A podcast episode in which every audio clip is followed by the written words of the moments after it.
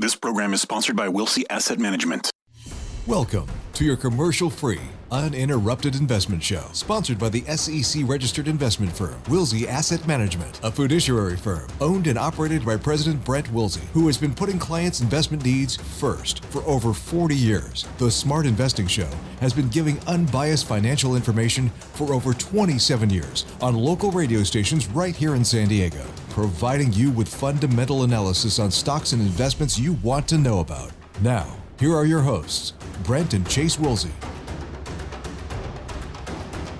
Well, good morning and welcome to the Smart Investing Show. I am Brent Wilsey, and thank you for joining us this morning. I have been doing the Smart Investing Show for on local radio here for gosh, 28 years now. If you have investment questions or want a fundamental analysis of a stock you own or looking at buying, selling, or holding, please call in at 866 577 2473. Again, that's 866 577 2473 for that unbiased, no strings attached, fundamental opinion about what you want to talk about. Chase, good morning. Good morning. I, I received a message on social media this morning from Eric saying he's driving to Arizona. I think he said Phoenix or something, and he's going to be listening to the show. And uh, so it's so nice that we know what people are doing and they call in, let us know what's going on. I know, yeah. It's, it's good to know that uh, people are listening. I mean, really close to our listeners, and we appreciate knowing what's going on. Yeah. oh, we got a problem here, Brendan? Okay, we're good. We're good. Okay. He whispered, We're good. We're good. okay. All right. We got a lot of things to talk about here uh, before we get to your calls. Uh, let's start off, and I know this is a popular topic, and, and the two sides are really extreme. Uh, I'm talking about Bitcoin because I continue to hear that Bitcoin keeps going up in price because why? There's a limited supply of it. But I asked the question there's a lot of other cryptocurrencies. What makes Bitcoin the special cryptocurrency, and what prevents someone from saying, ah, I don't think Bitcoin's a hot one anymore? What if the crowd shifts over to Ethereum? Is that another Ethereum, one? yeah. yeah. I can't even pronounce some of these names. Dogecoin. well, you know, it's a it's an interesting thing, and you know, you're so right. What what's really driving this higher, I think, is well, it's the best cryptocurrency because it's the most expensive cryptocurrency. Yeah. That's why it's like, well, it's more expensive because it's better. Why is it better? Because it's more expensive. Duh. I, I just don't get it, and I mean. You know, we, we have it on Facebook, and people, well, you just don't get it. You're right. I don't get it.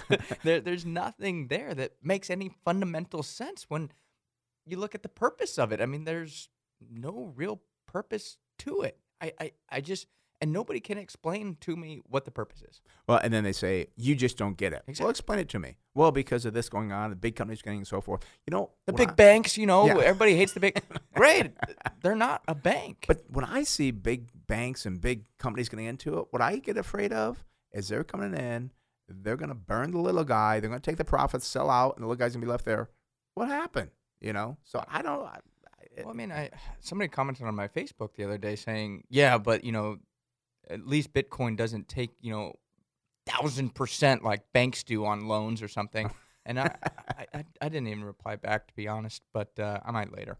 But uh, you, you think about it, it's like, well, that's because Bitcoin's not a lender, right. and and I've said before, if you know, I'm not saying this is going to happen, but if if Bitcoin becomes the new currency, well, banks aren't going to go away. Banks are just going to start lending Bitcoin because if we don't have a lender in the market, that is a big problem. You can't get rid of banks. I'm sorry. Yeah. You need mortgages. You need things like credit cards. You need auto loans. You need Business debt loans. in Yeah. life. Yeah. Like you Exactly. need that. That generates more capital to be able to invest in different places.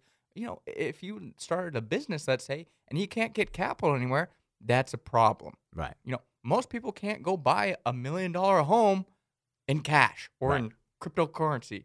You need to have that lender in there. So it doesn't displace a bank. It just makes no sense. Right. And and- actually people say, "Oh yeah, but it's going to replace, you know, the the dollar and so forth." I don't understand that why that would happen. I mean, the dollar again is backed by the taxing authority of the government. What backs? I almost said a bad word here. What backs Bitcoin? Just people buying it. That's it. Yeah. And also, too, I mean, talking about lending, what is our federal government supposed to do if they can't issue treasuries? That's a big problem. Yeah. And that that's not going to work. And then also, you talk about, you know, I've seen people say, well, it's it's going to be nice because it'll be a global currency. and I challenge people to think about this as well. what ha- and, and the problem is I think a lot of people don't understand economics. What happens when your economy goes into recession? Your currency gets devalued against and you're talking about another country. Yes, yes. So like let's compare the dollar to the euro. right. The eurozone is not doing well, let's say. What generally happens? Well, now the euro is going to fall in price. What does that do? It makes their goods more attractive in Europe. So now you can kind of help get that country or that economy going again because now you can drive up their exports in theory. Well, if everybody has the same currency, there's not going to be that fluctuation between different economies and their currencies to really show that strength is who's doing well. Thinking out loud here, uh, wasn't there a currency that they tried in Europe that actually is failing because they tried to unite? Oh, the the euro? yeah. and it's like that didn't work very well just in that section of the world. You're going to make the whole world a glo- global common? No, it's not going to happen. And I mean, Yeah. people people knock the Fed and say it's terrible and stuff, and you know, oh, they're just printing money. Well, if we can't do that, that's going to be a problem as well. Right. I mean, that they like this idea of the decentralized currency, but if it's decentralized, there's no way to really help out economies. I mean, if we went into a recession, let's say here, Mhm.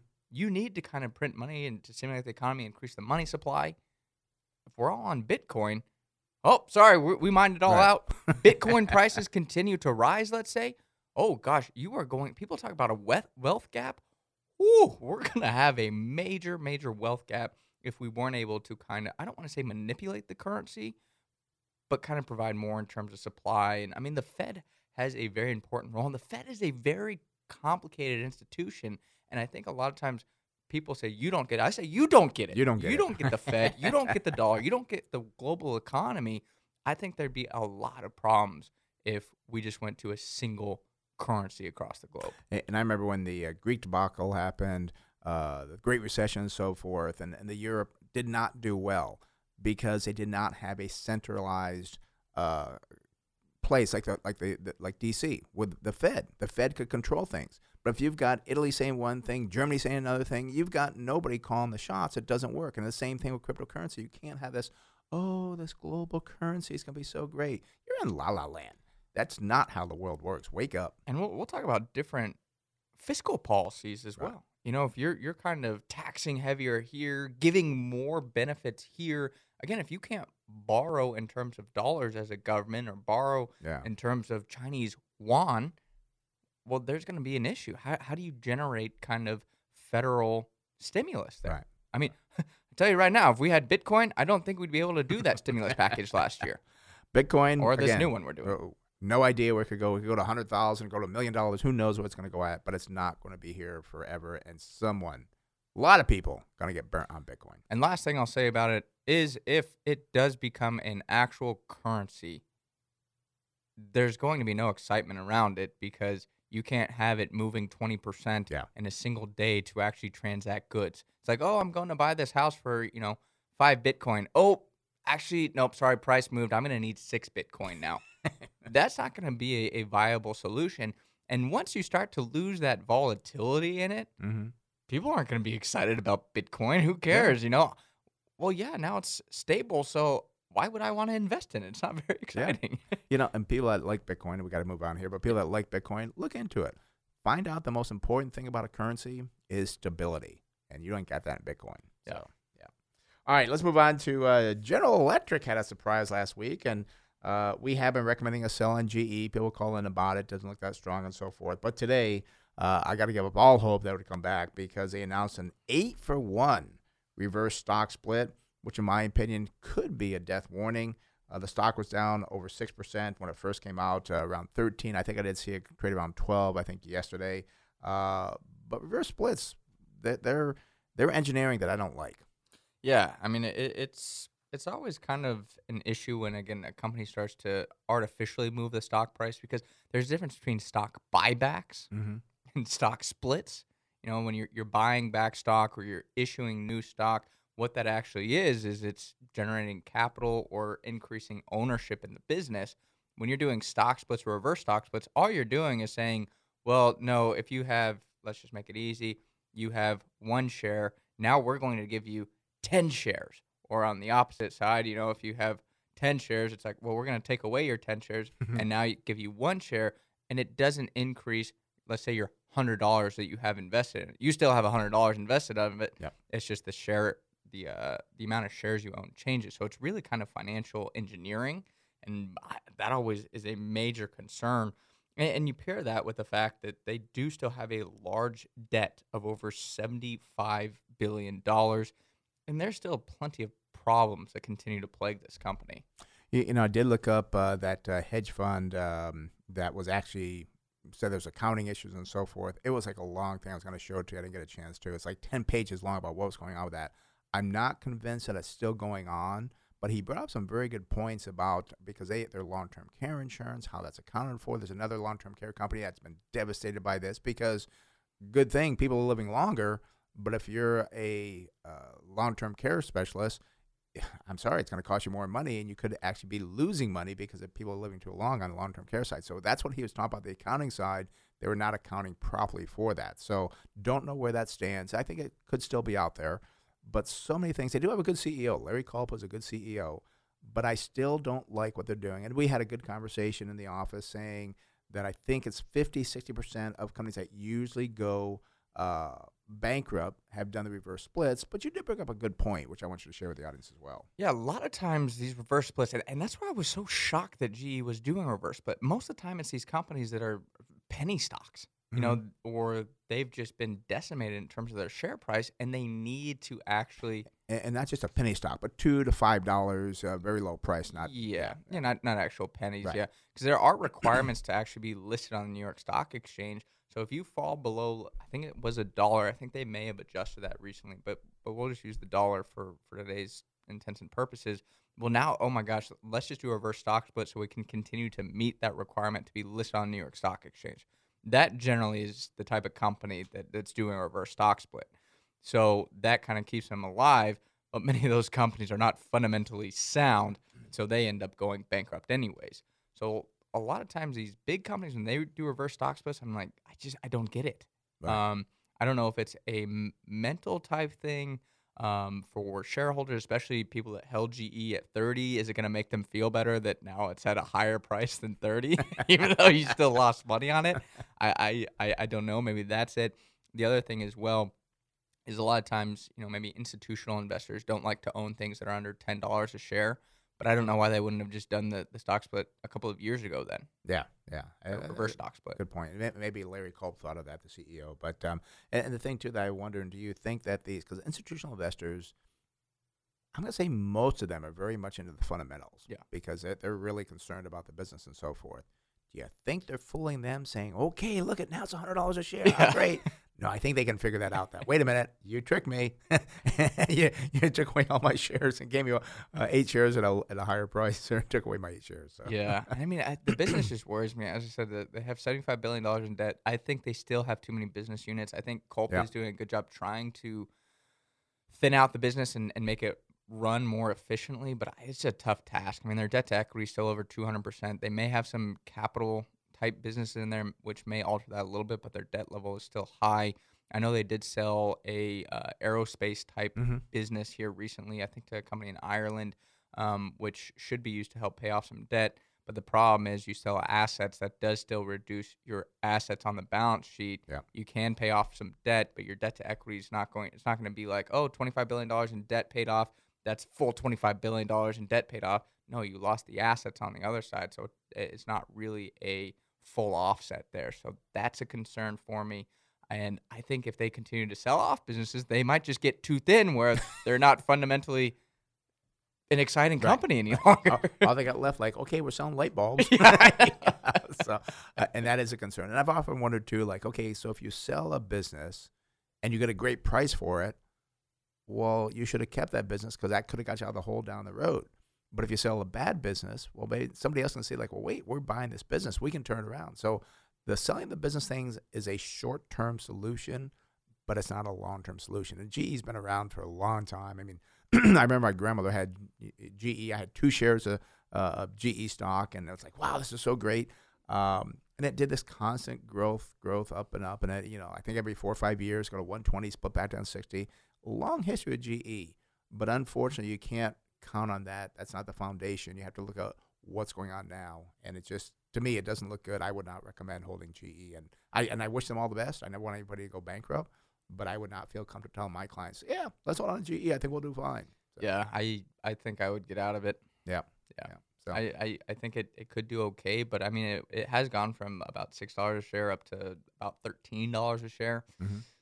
I, don't know how much room is left in it. I mean, you look at the estimates going forward. There, there's not many analysts that are too hot on their earnings going forward, Right. which which is a problem. Yep. Yeah. Yeah. maybe uh, GE doesn't stand for General Electric. Maybe it stands for Good to Exit. Yeah, Yeah. could be. I did want to bring up real quick, Sure. uh, kind of interesting. Jason uh, did ask on Facebook, is there ever a good reason for a reverse split? Um, to be honest, not really that I can think of. I, I will say Citigroup and AA, AIG did do reverse splits during the financial crisis. But I don't really know if they'd be in any different spot if they did Yeah. a reverse split. I, I, I don't I can't think of one, and there may be one. I can't think of why you would do that because especially when we look at it, we look at we're buying a business. I don't care if that stock is ten dollars or hundred dollars. I want to look at the the balance sheet. I want to look at the income, the cash flow. So to me, I don't care what the price of stock is. It's just going to be different amount of shares we, we we buy. So the reverse split to me, no benefit. Just trying to fool people. Yeah, because I mean, as you said, you look at it on a per share basis. So now, if you do a reverse split, well, now it's the, the company still has the same amount of earnings. It's just split among a different Yeah. group of people or amount of people. It, it- it's not changing what your your real ownership is worth in terms of the business. So, Yeah. Yeah. answer the question, no, not No, not I that I can't think think of. Yeah. Could be one, but I can't think of one. So, all right, so let's move on to uh, debt and interest rates because this is something that uh, you know I looked at like, wow, this is a different way to look at it. For the year 2019, the new supply of issued Treasury debt was 990 billion dollars. In the year 2020, it had increased to 1.7 trillion. And I'm going to ask you the question. I know you know the answer, but what is the number that's going to come out or expected to be in 2021? It's scary. Yeah. Two point eight trillion dollars is the estimated amount for 2021, and you know we, we have seen this stimulus now pass. There's there's talk now of an infrastructure deal, and the problem is we need infrastructure. I'm not going to get into the political side of the infrastructure that we need and the infrastructure that's being proposed, but we do know that's supposedly another few trillion dollars that we're just going to toss around. So I, I'm worried that that number could be even higher Yeah. if we keep spending and spending. And I think the uh, the debt was up to 28 trillion. So I don't think I included this yet. So that's going to add another one point. Was it 1.9? Yeah, Nine, yeah. We'll just call it two trillion. So now we're going to be at 30 trillion. You do the infrastructure now, 31 trillion. The thing, and there's a lot of money in the economy. I'm telling people, I'm not worried about you know our businesses. I'm not worried. We'll talk about the JOLTS report next. Um, what I'm worried about is that people are not realizing there will be a time that we gotta pay some of this back. Not all of it, but we got to start paying that back. And that that's why I, I was and I was thinking today when I was driving over here, when when the uh, administration and the congressman, the Senate, I won't pick on who did, who didn't. Did they not look at the JOLTS report, which is Job Opening Labor Turnover Survey, and see that there is how many job openings were there? Uh, I'll let you do the numbers because I kind of lost my place here. Uh, oh, in January there were 6.92 million jobs opening, which beat the estimate of 6.7 million. Why in the world would you give extra money on the unemployment to keep people off going to jobs when there's so many jobs out there? We need to get the economy going, and give other people, you know, what is that, fourteen hundred dollars? What are they thinking? I mean, I don't get political, but look at the numbers. There's a lot of job openings now. Yeah, absolutely. Um, it's I, I don't know what to say. I, I'm I, I agree, but uh, you know it is what it is, and the 1.9 trillion, it, it's it's done. So can't really go back and fix it. I mean, the the big issue you look at though is now that we have all this debt in the economy, and, and what I'm going to say here as well, kind of is ahead of the other point I wanted to bring up. But when you look at the future, Mhm. and I think a lot of people don't think about consequences. I think they just think, oh, we'll just do this. And it's like, well, did we think about what's going to happen down the road when we do this? I, I think the answer is no. I think a lot of people don't think down the road. Well, now, as you mentioned, about $30 trillion in debt. I'm not thrilled about $30 trillion in debt, but it's it's manageable. We, it's not going to, oh my gosh, this is a disaster. But you start to think again about what are you going to get to? $50 trillion in debt? And then the problem becomes let's say we get to $50 trillion in debt. Well, now I don't think interest rates are going to be as low as they are. We've seen them start to climb. Well, now all of a sudden that $50 trillion worth of debt, you're almost having to issue more debt just to pay off the interest on that debt. so it's kind of like this self fulfilling prophecy of, oh my gosh, we can't afford all this debt. So now we, need more debt.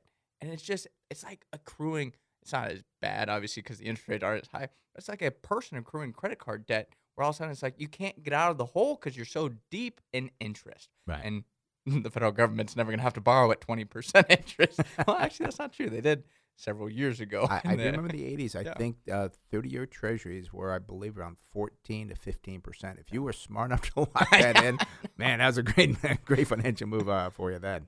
Uh, but the whole reason why I kind of brought that up, which I kind of got off track, going to the Street and so forth, uh, was because as they issue more debt, they also have to increase the interest rates because, again, y- you've got to create that demand. And if the demand's not there, the only way to do it is okay, well, we got to raise the rates. And that's why it's another problem that you're issuing more debt. The only way to get more people to buy that debt is raise the rates on it. And that's a problem. Yeah, I mean, kind of to break that down simply, of course, let's say there's $2 trillion worth of 10 year notes out there.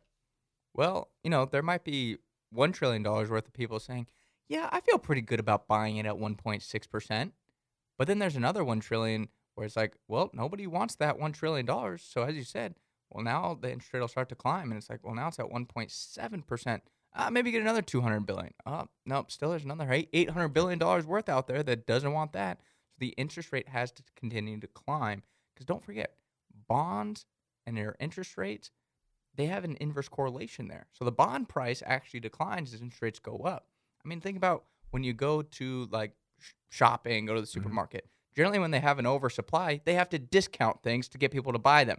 Same thing with a bond. The bond price has to go down, which means the interest rates goes up if nobody wants to buy them. So, you know, I'm concerned about interest rates continuing to climb, which I think again is going to continue to hurt these growth stocks because the demand may not be there at these current interest rate levels. And the other thing I'm going to bring up here too, right now, the Fed is still in a kind of easing type scenario where they are buying these treasuries. What happens when we start to get inflation and the Fed's like, well, we got inflation now, we're at full employment, you know, we don't need to buy these any longer. I'll tell you, the Fed is the largest buyer, I believe, of these treasuries. That's right. If Yeah. they stop buying them, there's a huge wipeout in demand, and we still have this huge supply of treasuries, which is not going to be beneficial to interest rates. And, and that would be a real problem going forward because you're right. Then they, they got to raise interest rates more. And think about it. I, I've been in. I've been managing money for 40 years. I do not know one person that has bought a 30-year bond, not even a 10-year Treasury note. P- people don't buy them. Who buys them are institutions like pension plans that they have to have a set amount down the road, have it guaranteed. Uh, hit the screen, uh, and it's it's guaranteed. So the the market for that is not that big. And again, if you're you- you're issuing more and more, and the market says we have plenty of guaranteed securities going forward, uh, they they got to raise rates, and they could be a dramatic raise, which could really be hurtful. So And, and and the scary thing is, we don't really know what this environment looks like. I mean, what, what do you mean? When's the last time we've had rising interest rates? Like Uh, actually rising interest rates. Right. You know, we've been. I mean, you talk about the '80s. That's when we saw interest rates as high as 15 percent. Yep. Uh, we've been on a downward trajectory since the 80s. A lot of money managers have not even seen rising interest rates. So that's why it's so important to look back at history and understand well what happens, you know, what is the possibility and people that say 15%, there's no way we ever get there. I'm not going to say it's out of the question. Right. Maybe I'm not saying of course over the next 5 years I see that happening, but maybe over the next 20 to 30 years eh, that's a, a real possibility where we could see the 10 year note again above 10%. And I'm not saying there's a 90% chance that happens, but there is a possibility. You need to be ready for that because people in retirement, I said 20 years. Medicine's advancing. Right. You're retiring at 60. You'd be 80, 85. You Yeah. could still see that. If you have too many bonds in your portfolio, oh my gosh, that is going to be a nightmare for many of those people. Well, even short term, I'm more worried about it because again, uh, as you see rates rise and people get their statements, it's like, wait a minute, I, I'm losing money here on my bonds. I guess Brent and Chase were right. I should be out of them. So it could create where more people sell the more people sell, the more they go. Supply. more supply. so so uh, again, that's what we've been saying for the past at least year. Uh, and I we've not I've not bought a bond in the portfolio since uh, 2007 because of the fact that I I, want to get at least a four to five percent yield on, on on my fixed income. Yeah. Uh, and, and again, there is another one we'll buy, and I'm, we're way over time here. Uh, we gotta get the calls, but it's just like I think people are gonna wake up and say, I want to get out of these bonds and Yeah. call the broker, call Charles Schwab, whoever. And it's like, you know, get me out of this because I, I I've lost money. You're not keeping up with inflation too, Right. And it's your purchasing power is declining. It, it's it, it could be a whole mess. Yeah, that's why we try to stay ahead of the curve. But what's going to happen? Again, people are so happy. I call clients now like, oh, yeah, I'm so happy. Oh, is a-" they don't realize what the, the reason why we're doing so well now is what we planned on 12, 24 months ago. And right now, we're looking at where we're going to be. Not not tomorrow. We, we know where we're going to be tomorrow. Now we're, we're doing well. But what's going to happen in 2022, 2023? And that's why we do well managing money because we're not thinking about like some people have such a short time horizon. Yeah. And that's why they, they don't do well. Yeah. So you've got to think ahead. And again, we talked about staying away from fixed income, you know, years ago, and now the time has come, and I, I got to Well, change. It is interesting because since I've been on board, actually about six years ago, we've been anti-fixed income. Yep. And interest rates have continued to decline. Mhm. But I can tell you, equities have still far outpaced Oh, fixed yeah. income, even though it's like fixed income's done okay over the last six years. Uh, it's still comparatively not done well at all. Right. So, and it's gonna only get worse, is what And- we believe. and we talk about uh, uh, you know companies we have in the portfolio, and we talked about the, I think last week about companies how they increase their dividends and the interest rates that we have some uh, equities in our portfolio where the people are getting a 10, 12, 14 percent yield. Well, if you did buy you know a treasury or fixed income four or five years ago, you probably locked in maybe four percent. Yeah. Congratulations. We're- we're earning 10 or 12. Yeah. so, already Uh, phone numbers here 866 577 2473. That's 866 577 2473. I see John and Coronado there. I think he knows about when we end, so he can call in as soon as we're done with our commentary there. John, you're on the Smart Invest Show. Brent Chase, how can we help you? Yeah, guys, I always like to be in the pole position up there. I know you. So, you know um, about when we were ready to go. how can we help you? I actually started my investment career back in the uh, the late '70s when I was in college. I actually took my student loans and invested them in money market accounts at Charles Schwab that were paying 21 percent. Oh, now, So but you didn't buy the 30 year Treasury, John. You should have got the 30 year Nope. Treasury.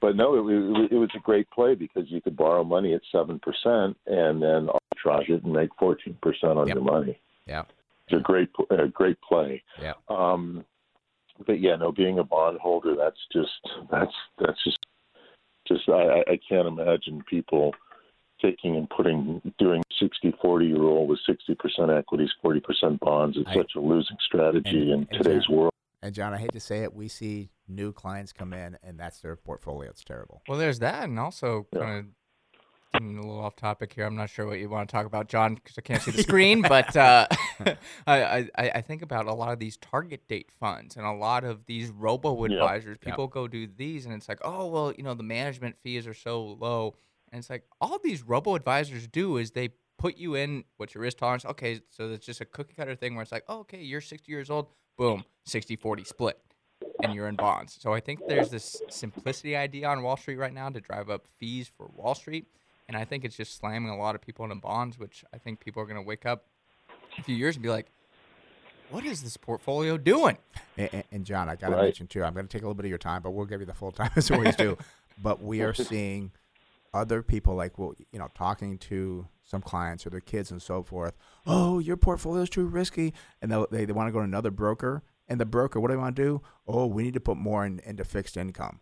You got to be kidding me! I mean, what are these brokers thinking? You know, and it just. eh, Yeah, I just had to bring that up because right now, when it talks with somebody like that, that's a, a large account. The parents are like in their 80s, and the son is thinking, "Oh, we need to get them into bonds."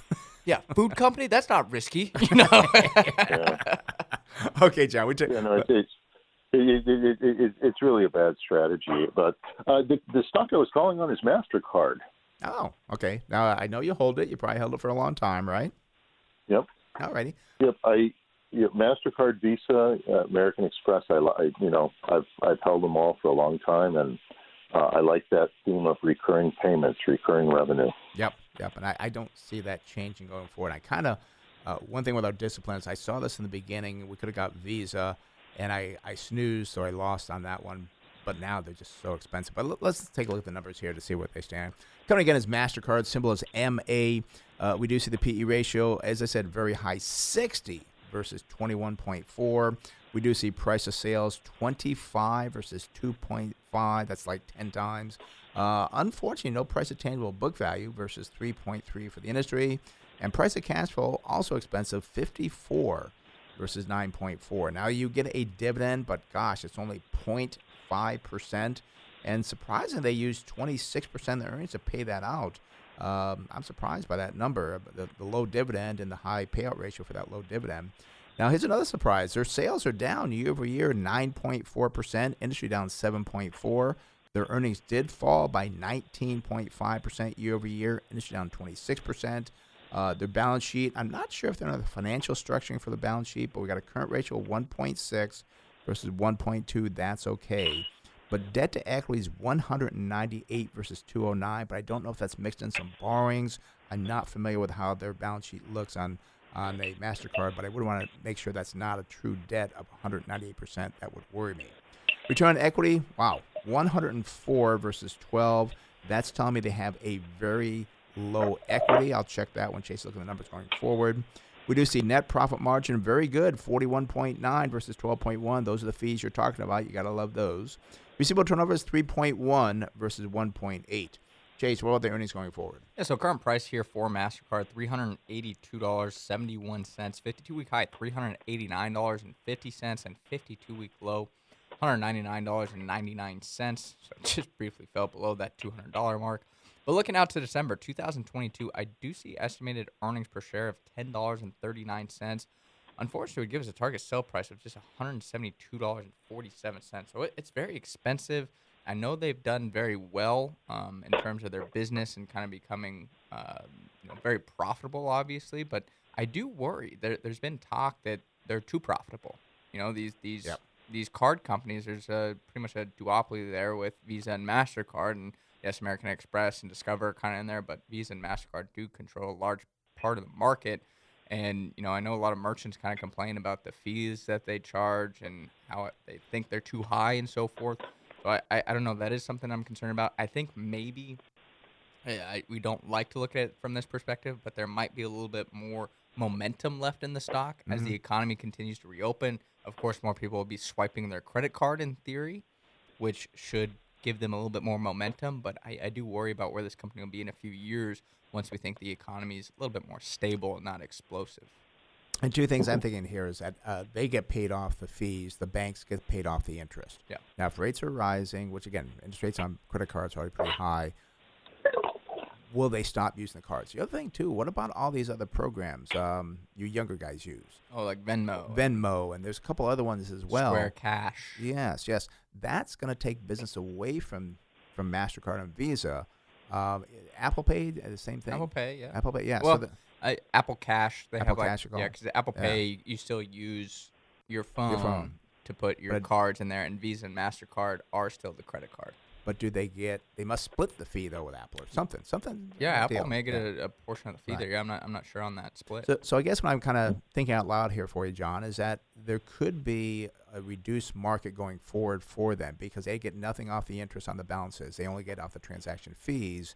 If the things are changing to where younger people are not saying, "I'm going to use, I'm going to use a credit card. I'm going to use Venmo. I'm going to use uh, these other cash, you know, Square Cash, whatever Chase called it, and so forth," that could be what stops these because the government has tried to change this and they just find another way to do it. But I think the market could be changing where the younger generation is not going to use this as much. So if you start seeing those sales start to decline or those transaction fees start to decline, that could be the end. Not the end. I mean, they'll still be around, but the, the decline of the stock based on fees going down. I can't tell you when that's going to happen, but I think it will happen. Yeah, the only thing I disagree with on that is the uh, fact that the Cash App and uh, Venmo is more like a um, debit card. Mhm. So you, it's not like credit. You can't ever really, you know, put it on credit and pay it off. It, is a, you know, transaction from your bank account. So it's more like a debit card. I think they also do get fees from debit card transactions as well, since Visa. I don't know if Mastercard has debit cards. I know Visa does. That's what mine is. But I think they get those transactions. I'm, I'm more worried about those transaction fees and maybe a changing industry as well as Brent brought up. What's the future going to hold? Yeah. So yeah, I mean, just just kind of be aware that it's not going to be. Uh, and my fiance said something last night. She goes, "Oh, uh, Louis Vuitton purses go up all the time," and I go, "Nothing goes up all the time." And the same thing with these credit card companies. Yes, I got the transaction fees, but I, I do feel that things will change, and it's not going to keep going up. So, and I know you're a long-term investor, John, but but be, be careful there. All righty. All right. We'll do, guys. Thanks Right. again. All right, you're welcome. Bye bye.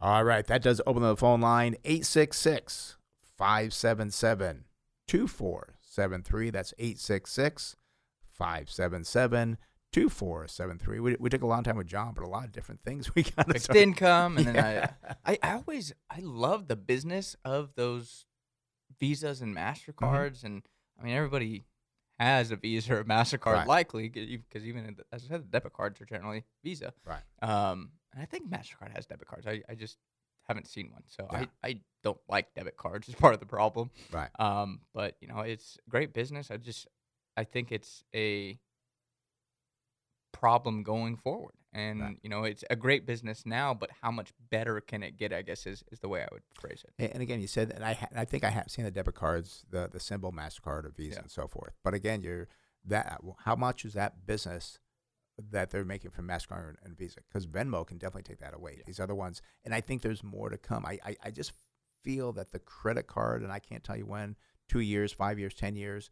I think it's going to be looking differently, and I think people will be doing things differently. Uh, and, and again, not that you and I are the only ones that pay off our credit cards, but I, I we try to encourage more people get the cash, get the rewards, but pay that credit card off every Yeah. month. You know, so but Yeah, and I, I, I always tell people too is it's hard, but you generally want to sell things when things are good, and it's hard to sell it on the emotions because like oh it's done so well and it's so exciting because this is happening and you know they're doing such a good job.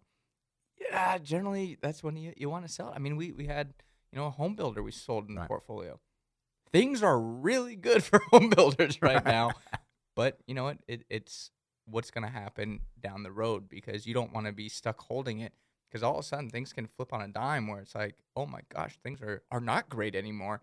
And I can tell you the stock price falls very, very quickly when you start to get inklings of Right. things starting to turn for the wrong and, side. and here's another thing that investors like John need to think about: what if the economy does slow down, and what if credit card companies say, you know what, we can't afford to give you that one percent cash back. We can't afford to give you the, the airline miles any longer. They take that away. I know if they take that away, I'm not going to use my credit card. What, No, what's the point? Yeah. yeah, yeah. So, so that could be another factor that, again, who knows that's going to happen. But I've seen it. That's one thing that kind of worries me. Like my my my, my uh, Marriott Reward Company. What if they take away all those points? What do they do? you know, You so- use 'em. and, and I and I've seen that happen on different things. I can't think of an example, but stuff like that does happen, especially when business. Well, should we talk about Netflix? I know that was one of our things, but I know we got Harrison waiting by. But Netflix, how they're kind of uh, becoming smart, saying, "Wait a minute, you got to be in the household to be uh, getting our Netflix." And actually living in the house. So even though I'm house. your son, I can't use your Right. Netflix account because we don't live in the same house. So Right. your immediate household, I think they call it. So it's, yeah, I don't know. I mean, businesses have to adapt to different environments. Yeah. And, you know, Visa and MasterCard have different relationships with different banks and stuff, obviously, but the relationships can always change. Yeah, and and generally they get about a three percent, I think, uh, fee on that, that credit card. Uh, they they're right now giving, depending on the credit card, one to one and a half percent of that, about almost half, to rewards and so forth. What if they say, "Yeah, you know, things are just too tight. We, we, got to cut back. We got to cut back on that reward. Um, I would stop using my credit card. What's the point? Yeah, So, I know. so- I, there is no point. No. You're just putting yourself at risk for, for getting a payment and having 19% interest.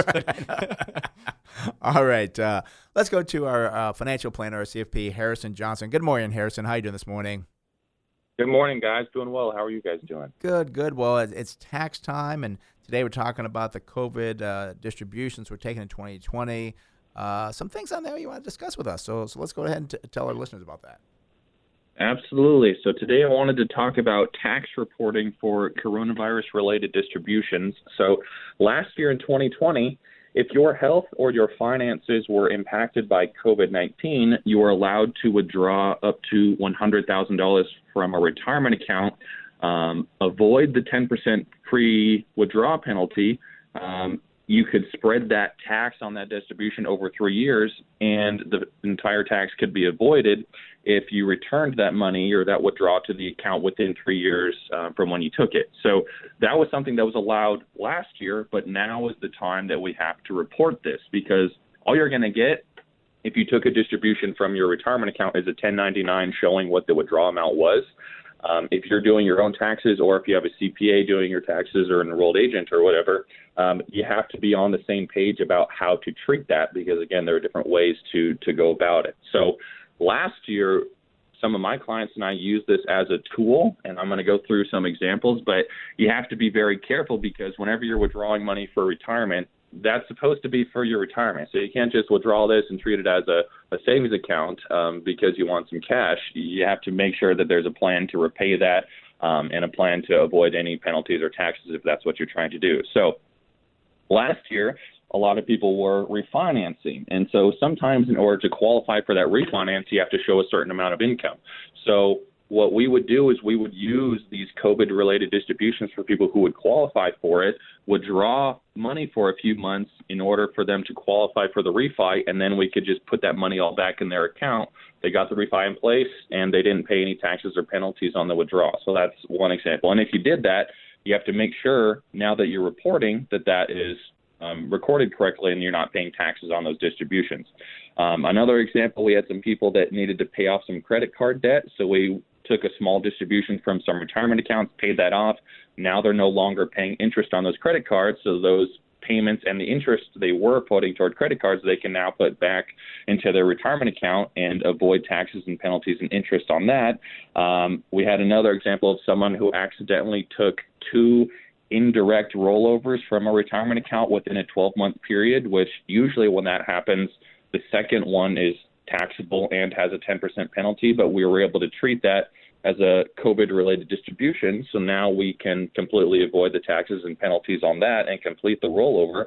Um, also, we had some people who were basically just in retirement. They were withdrawing money for um, from IRAs, so that money was taxable. But last year just happened to be a really high tax year, and since they qualify for these distributions, all the money that they took for their IRA, we're just going to spread that out of three out of they're going to spread that over the next three years, as opposed to having that all in one year when they had a bunch of other um, unusual large uh, tax impacts that year as well. So um, it's something that you definitely want to be aware of now that we're getting ready to file taxes.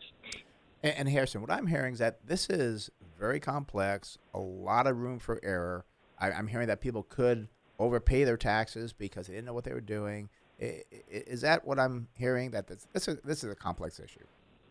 It, that's exactly why I wanted to bring it up because just because you do something a couple months ago, um, you have to make sure that you follow through with it now. Because if it's not treated correctly now, uh, you it might go unnoticed if you're not that familiar with taxes. Your CPA might not be on the same page.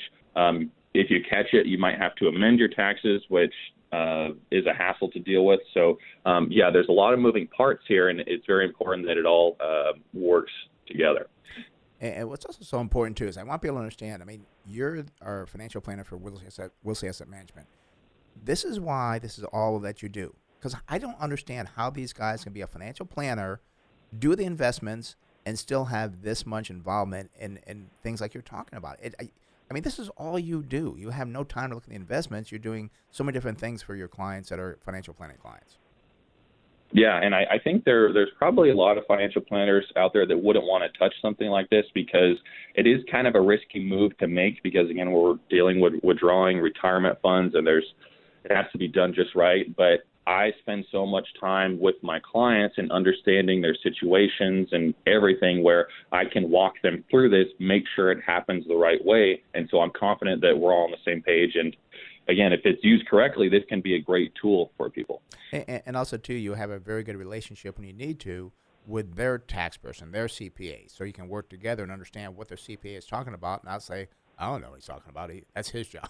yeah, yeah, that's that's exactly right. That so a lot of times I'll have to have conversations with them and say, this is what we did, this is what we're thinking, this is how we're going to do it, um, this is how it should be reported. Because there's a lot of CPAs out there that you know they want to collect the W-2s and 1099s and report it, but if there's not the the strong flow of communication between them and their clients, then there um, in some cases can be some lost information. Right. And, I'm sure clients, CPAs, they love when they see a Harrison Johnson. They're like, "Wow, this guy's knows what he's talking about. He's not just selling them some mutual fund." So, well, uh, that happens. Also, sometimes I butt heads with them because I'll say this needs to happen, and they'll say, "No, that shouldn't happen." But so sometimes we butt heads because of that. But it's always because I, I spend so much time with my clients where I I know that certain things should happen, mm-hmm. um, and so sometimes I have to prove that to the CPAs who are filing their taxes. Yeah, and also too, you're looking at their whole financial picture where the accountant or the CPA is just trying to look at just the tax side. So you're trying to get them over to your side, like look at the client, you know. So yeah, that's that's exactly right. Mm-hmm. Well, Harrison, thank you very much. As always, great information. Uh, you have a good weekend. We'll see you Monday morning. Thanks, guys. We'll see you Monday. Okay. Bye bye. Uh, again, that's Harrison Johnson, our CPA, uh, no, CPA, I'm sorry, CF, CFP, CFP. Got those letters mixed up there. CFP. Uh, I stand behind him 100%. He's been with us for years now. He does a great job for our clients if you have that financial planner that just doesn't seem to have the knowledge that Harrison has, give him a call at the office, 858 546 4306. That's 858 546 4306. And the first consultation is free. And, you know, Chase, I've been kind of thinking, should we even give, because some people think, oh, all financial planners are the same. What a mistake that is. Yeah. I was even thinking, like, should we give somebody something, and again, we'll talk about this, to go see him, to test out, because again, he he he does like what nobody else has ever done. And people say, "Oh, I have a financial planner." I when they say that, I know he's not as good as Harrison. I stand behind him 100%. Oh, absolutely. I mean, it's it's unique in the industry just because, you know, it's a lot deeper of a dive. As you said, a lot of times people can't manage a portfolio properly unless they're just doing, uh, as you talked about earlier, oh, 60% in stock, stocks, yeah. 40% in bonds. Okay, maybe you can be a financial planner then, but then your investments are really lacking and not doing well. Uh, and then generally, those guys charge a management fee on the portfolio, uh, which drives higher costs actually for not getting great investment advice. And then they do the financial planning outside. So Harrison just charges a fee for the financial planning, and it's I, am gonna say the best financial plan that I that I've seen around. And we've had people come from other financial planners just like, my guy didn't do that. Yeah.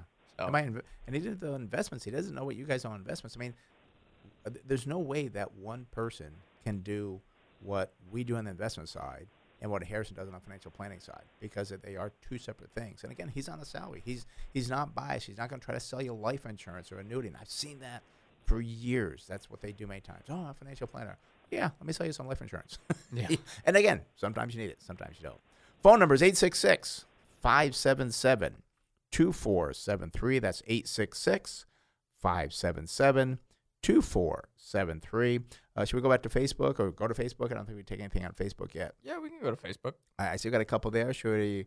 Uh, I guess Susan wants to talk about uh, AT and T. Should we look at AT and T? Yeah, I'm always curious on AT and T. You know, it, we look at it from time to time because it's a popular mm-hmm. company. So uh, yeah, let's take a look at AT and T. Yeah, it's in the back of my mind. Should we look at it? You know, buying that and so forth. So I'm kind of glad to look at uh, AT and T Incorporated. Their symbol is T. And I did want to say Susan does mention uh, she does hold it. Uh, it's been steady but no growth. Should she stay or should she sell? And I think actually the stock, I believe, has actually declined over the last year because that's why we got it interested. Because I think it was higher, and I think it has been declining. So that's it's been moving around, moving, and, jumping yeah, around a little bit. Okay, well, yeah. let's take a look at the AT and T symbol is T. Uh, unfortunately, no PE ratio versus 19.9 for the industry. Price of sales looks good, 1.2 versus 1.9. No price to book value, but that's the same as the industry. And we know that AT and T is back on the buying spree of buying these companies, which adds a lot of goodwill to the balance sheet. Uh, price of cash flow looks expensive, 8.7 versus 6. So not thrilled on the valuation ratios. You do get a 7% dividend, which is very attractive sounding. However, uh, the payout ratio is not material. They don't have the earnings to pay that dividend, so that kind of worries me a little bit. We'll talk more going forward. Uh, their sales are down 5.2% year over year versus 0.7 for the industry. Wow, earnings fell by 100 and 40% when the industry is up 26%. the balance sheet doesn't look too bad. Current ratio 0.8 versus 1.1.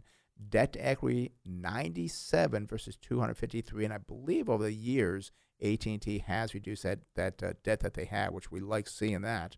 Uh, return on equity is a negative 3.1 versus a positive 18.9. Net profit margin 2.2 negative versus a positive 9.5, and receivable turnover is 7.4 versus 7.2. What do you got for the earnings going forward, Chase? Yeah, so current price here for AT&T is $29.81. So that 52-week high, as we discussed, $34.61. So it has fallen off there, and it is off the 52-week low of 26.08. And I feel like it's just been hovering around 30 for the last few years now. Mhm. Uh, but looking out to December 2022, I do see estimated earnings per share of $3.25 would give us a nice target sell price of $53.95. So this is the thing we've kind of been struggling with on AT&T. The target sell price looks good. The debt used to look horrendous. I think they've done a good job kind of getting that back on track, but there's so many intangible assets that if they have a major write down that debt to equity could be a major problem again. It's such a complicated business right now after the acquisition of Time Warner. Uh, but I do like the acquisition of Time Warner. I think it gives them kind of a play into the future, so to speak, with streaming and, and different uh, kind of content that they can provide, and you know, just kind of throwing it out there like a, a bundled type solution, essentially with your phone and, and HBO Max. You know, they have control over that. And, I just looking at their debt, uh, and again, I, I guess this is in billions. I guess uh, it, it is very excessive. Uh, it's 157 billion dollars, down from 163 billion just a year ago. But they do have a good amount of equity. Their equity is 161 billion. Yeah, I was gonna say it's all relative. The Yeah. number sounds high, but the equity also sounds very high as well. Yeah. So, uh, especially when you acquire a company like Time Warner, that's a lot of valuable assets that you received there. So, And I and I know what uh, when we start doing the deeper dive into this, I know what stops us each time. Intangible assets, 146 billion dollars. It's like if they did that right off, I mean, even half of that. that to equity go up to 150 percent. And and they ha- did they get rid of DirecTV? What's going on with DirecTV? They still have I, that. I, I'm not completely sure. I believe I saw a headline that there was talks that they might have an interested buyer, but Right. uh, you know we don't hold AT and T, so I, I don't know for sure. yeah, and yeah, we don't follow AT and T that closely. We just kind of we kind of it's not on our watch list. It's kind of on our eh, it's a maybe list. It's a seven percent dividend yield, and I, Mhm. I'm not worried about the dividend. I know the payout Right. ratio is not material, but I, I think a lot of that is from and write offs or something, right? divestitures that they're Yeah. doing and kind of just non-cash expenses. I believe. I, I don't know for sure, but just based off those estimated earnings, it, it seems like it's kind of one-time events that they're having, and the dividend appears to be pretty safe. And I mean, a seven percent yield that's that's pretty sound Yeah. when you look over the next Yeah. several years. And, and actually, my emotions want to buy it, but my intellectual side says, no, there's things out there you don't understand. If you don't understand it, don't buy it. And but we keep looking at it. Maybe maybe someday we'll get a hands I mean, maybe you'll get a little bit more clarity. That that's all I'm really waiting for, and and you might miss out. You might not get it at 29. Maybe it's at 32, Right. and you miss that seven percent yield. But if you have that clarity, you you don't run the same risk of oh my gosh, it went from 29 down to 20. So also, too, Susan's looking for an answer. Should she sell it or buy it? Oh, stay or sell? Yeah, I, I, I don't know. I mean, it's there's just it's such a complex business is the problem, and I, I don't want to give a yes or a no because Right. it could be a yes if you do the research and you understand what's going on behind the scenes of you know the the write offs and why do they have negative earnings and so forth. So it's it's a I- maybe, I guess. I hate to give Well, that answer. And that's what I was going to say. Is just like we don't have the information, we don't feel comfortable with it. So I'm going to have to say, if I don't feel comfortable with something, I've got to put a sell Sell on it. You know, because I there's something out there that I just don't understand. Um, I do see that Brendan's trying to help us out here, but his note cut off says DirecTV will become a standalone company after. After uh, a deal between AT&T, PGT, and CenturyLink deal. So- oh, okay. okay. okay, there it is. Okay, thank you, Brendan. I thought he was teasing me with that. After, But that that was a major problem we discussed with AT and T. So if they get that kind of out of there, that was one of our big holdups Yeah. because that was that was actually one of their large intangible assets. So they could have another write off. yeah. So maybe after you get more clarity on that, there could be a little bit more clarity on the full picture. Yep. All righty. Phone number is 866 577 2473. That's 866 577 2473. And, you know, Chase, we, we got to make it have Brendan somehow make it so you can see the screen because you are kind of in the dark until I start talking. It's It'd be kind of nice. fun. you like it? It's, it's like a He's on the edge of his seat every Yeah. time. I so- Like, Ooh, what are we talking about here? You know? All right, we'll keep it a surprise. okay. All right, let's go out to uh, San Diego and speak with George. George, you're on the Smart Investor Show. Brent Chase, how can we help you out? Yeah, I'm looking to FRO, FRO. Uh, that's a symbol, FRO? Yeah, Okay, so is that Frontline Limited? yeah. Okay, is that a foreign company? What, what, what do we got here? Do you got No, anything? No? Yeah, I got something. You, well, no, I got nothing on it. Uh, wow. F R O. FRO, right? Yeah. Yeah. Yeah. Uh, let me just see, because I'm coming up with uh, you selected a non-U.S. listed company. Maybe it's an ADR. That could be. Uh, let me let me see if I can click on something else here to get something for you. So, yeah, well, you know, you can't even see the screen, but yet you can get the stuff. What's up with that? I don't know. my, my computer's been a little bit slow today too. Really? Unfortunately. yeah, But yeah, no, I, I, I got the numbers here. You know, you'd I'm- like. because I got nothing. If you go to the analyst estimates, that that's good. It's just the uh, company comparison. So we can switch roles here. Okay, let me let me try that then. All right, so let's take a look here at Frontline Limited for you here, George. Uh, so current price to earnings multiple, very good at 3.68. Uh, industry, not material. Uh, current price to sales, well, that's 1.24. Uh, also better than the industry average of 1.72. Current price to tangible book value, 1.01, below the industry at 1.16. That's a very good price to tangible book value, around 1. Uh, current price to cash flow 2.74, which also compares favorably to the industry of 6.04. So I'd like to see that. Now this is very strange. Uh, maybe you can also take a look and see what this company does, because I look at this dividend yield. It's 26 percent. Wow. That Uh, that's what I'm questioning. Yes, and and the dividend payout ratio is sustainable at 76.6 percent. So I I don't know what this company does, but I mean that's unbelievable. Yeah, that, that that's something. I'm almost wondering if they're a like not a hedge fund, but one of those like partnership types. And, and we looked at it a few weeks ago, and I, I don't remember the name of the, the type of investment Right. it is, but it it, it, something it seems very strange yeah. here. And I don't think we'll have time because we're going getting Yeah. real close into the show. I know. guys, Yeah. So uh, sales growth uh, over the last 12 months that's up 27.6 percent, and earnings over the same time period, last 12 months, up 191 percent. Uh, total debt to equity at this time 136 percent. So it's a little bit high, but it's, it's still I would say manageable. And that current ratio is 1.34, so they have liquidity there. Now look at the management effectiveness return on capital at 12.73. That's above 10, which we like to see. And return on equity at 26.45. It is above our normal metric we like to see above 15. Looking at the profit margin, uh, income after tax here, 33.8%. So very sound profit margin. And then no receivable or inventory turnover. So I, I'm very curious. I mean, this company here it is. It, it is in well, one says oil and gas transportation services, and the other says water transportation services. So, uh, let me see, unless you have what the company does. Uh, I, I I do not. I was just gonna go over the numbers because I know we're just about Yeah, sure, on the hard break here. So uh, uh, stock day closed on Friday at seven dollars sixty nine cents. The fifty two week high is eleven ninety five. The low is five twenty eight. Uh, going out to December twenty twenty two, I see earnings of a dollar four. Gives us a target sell price of seventeen dollars and twenty six cents. I'm thinking maybe that twenty four percent dividend is maybe a special dividend. Uh, yeah, that's all I can really think Yeah. of here. Uh, you know, Georgia, we've got a we got a break here. So what we're gonna do is, is let you go. Uh, during the break, maybe we'll look real quick, see if we can understand something more about why that 26% dividend is there. All right, George. Thank you. All right, thanks for calling. Have a good one. Bye bye. All righty. Well, that clears all the lines out for next hour. 866 577 2473. That's 866 577 2473. So actually, I see Luce in Chula Vista. Stay with us. You'll be up next. You are listening to Smart Business Show Brent Chase. Stay with us.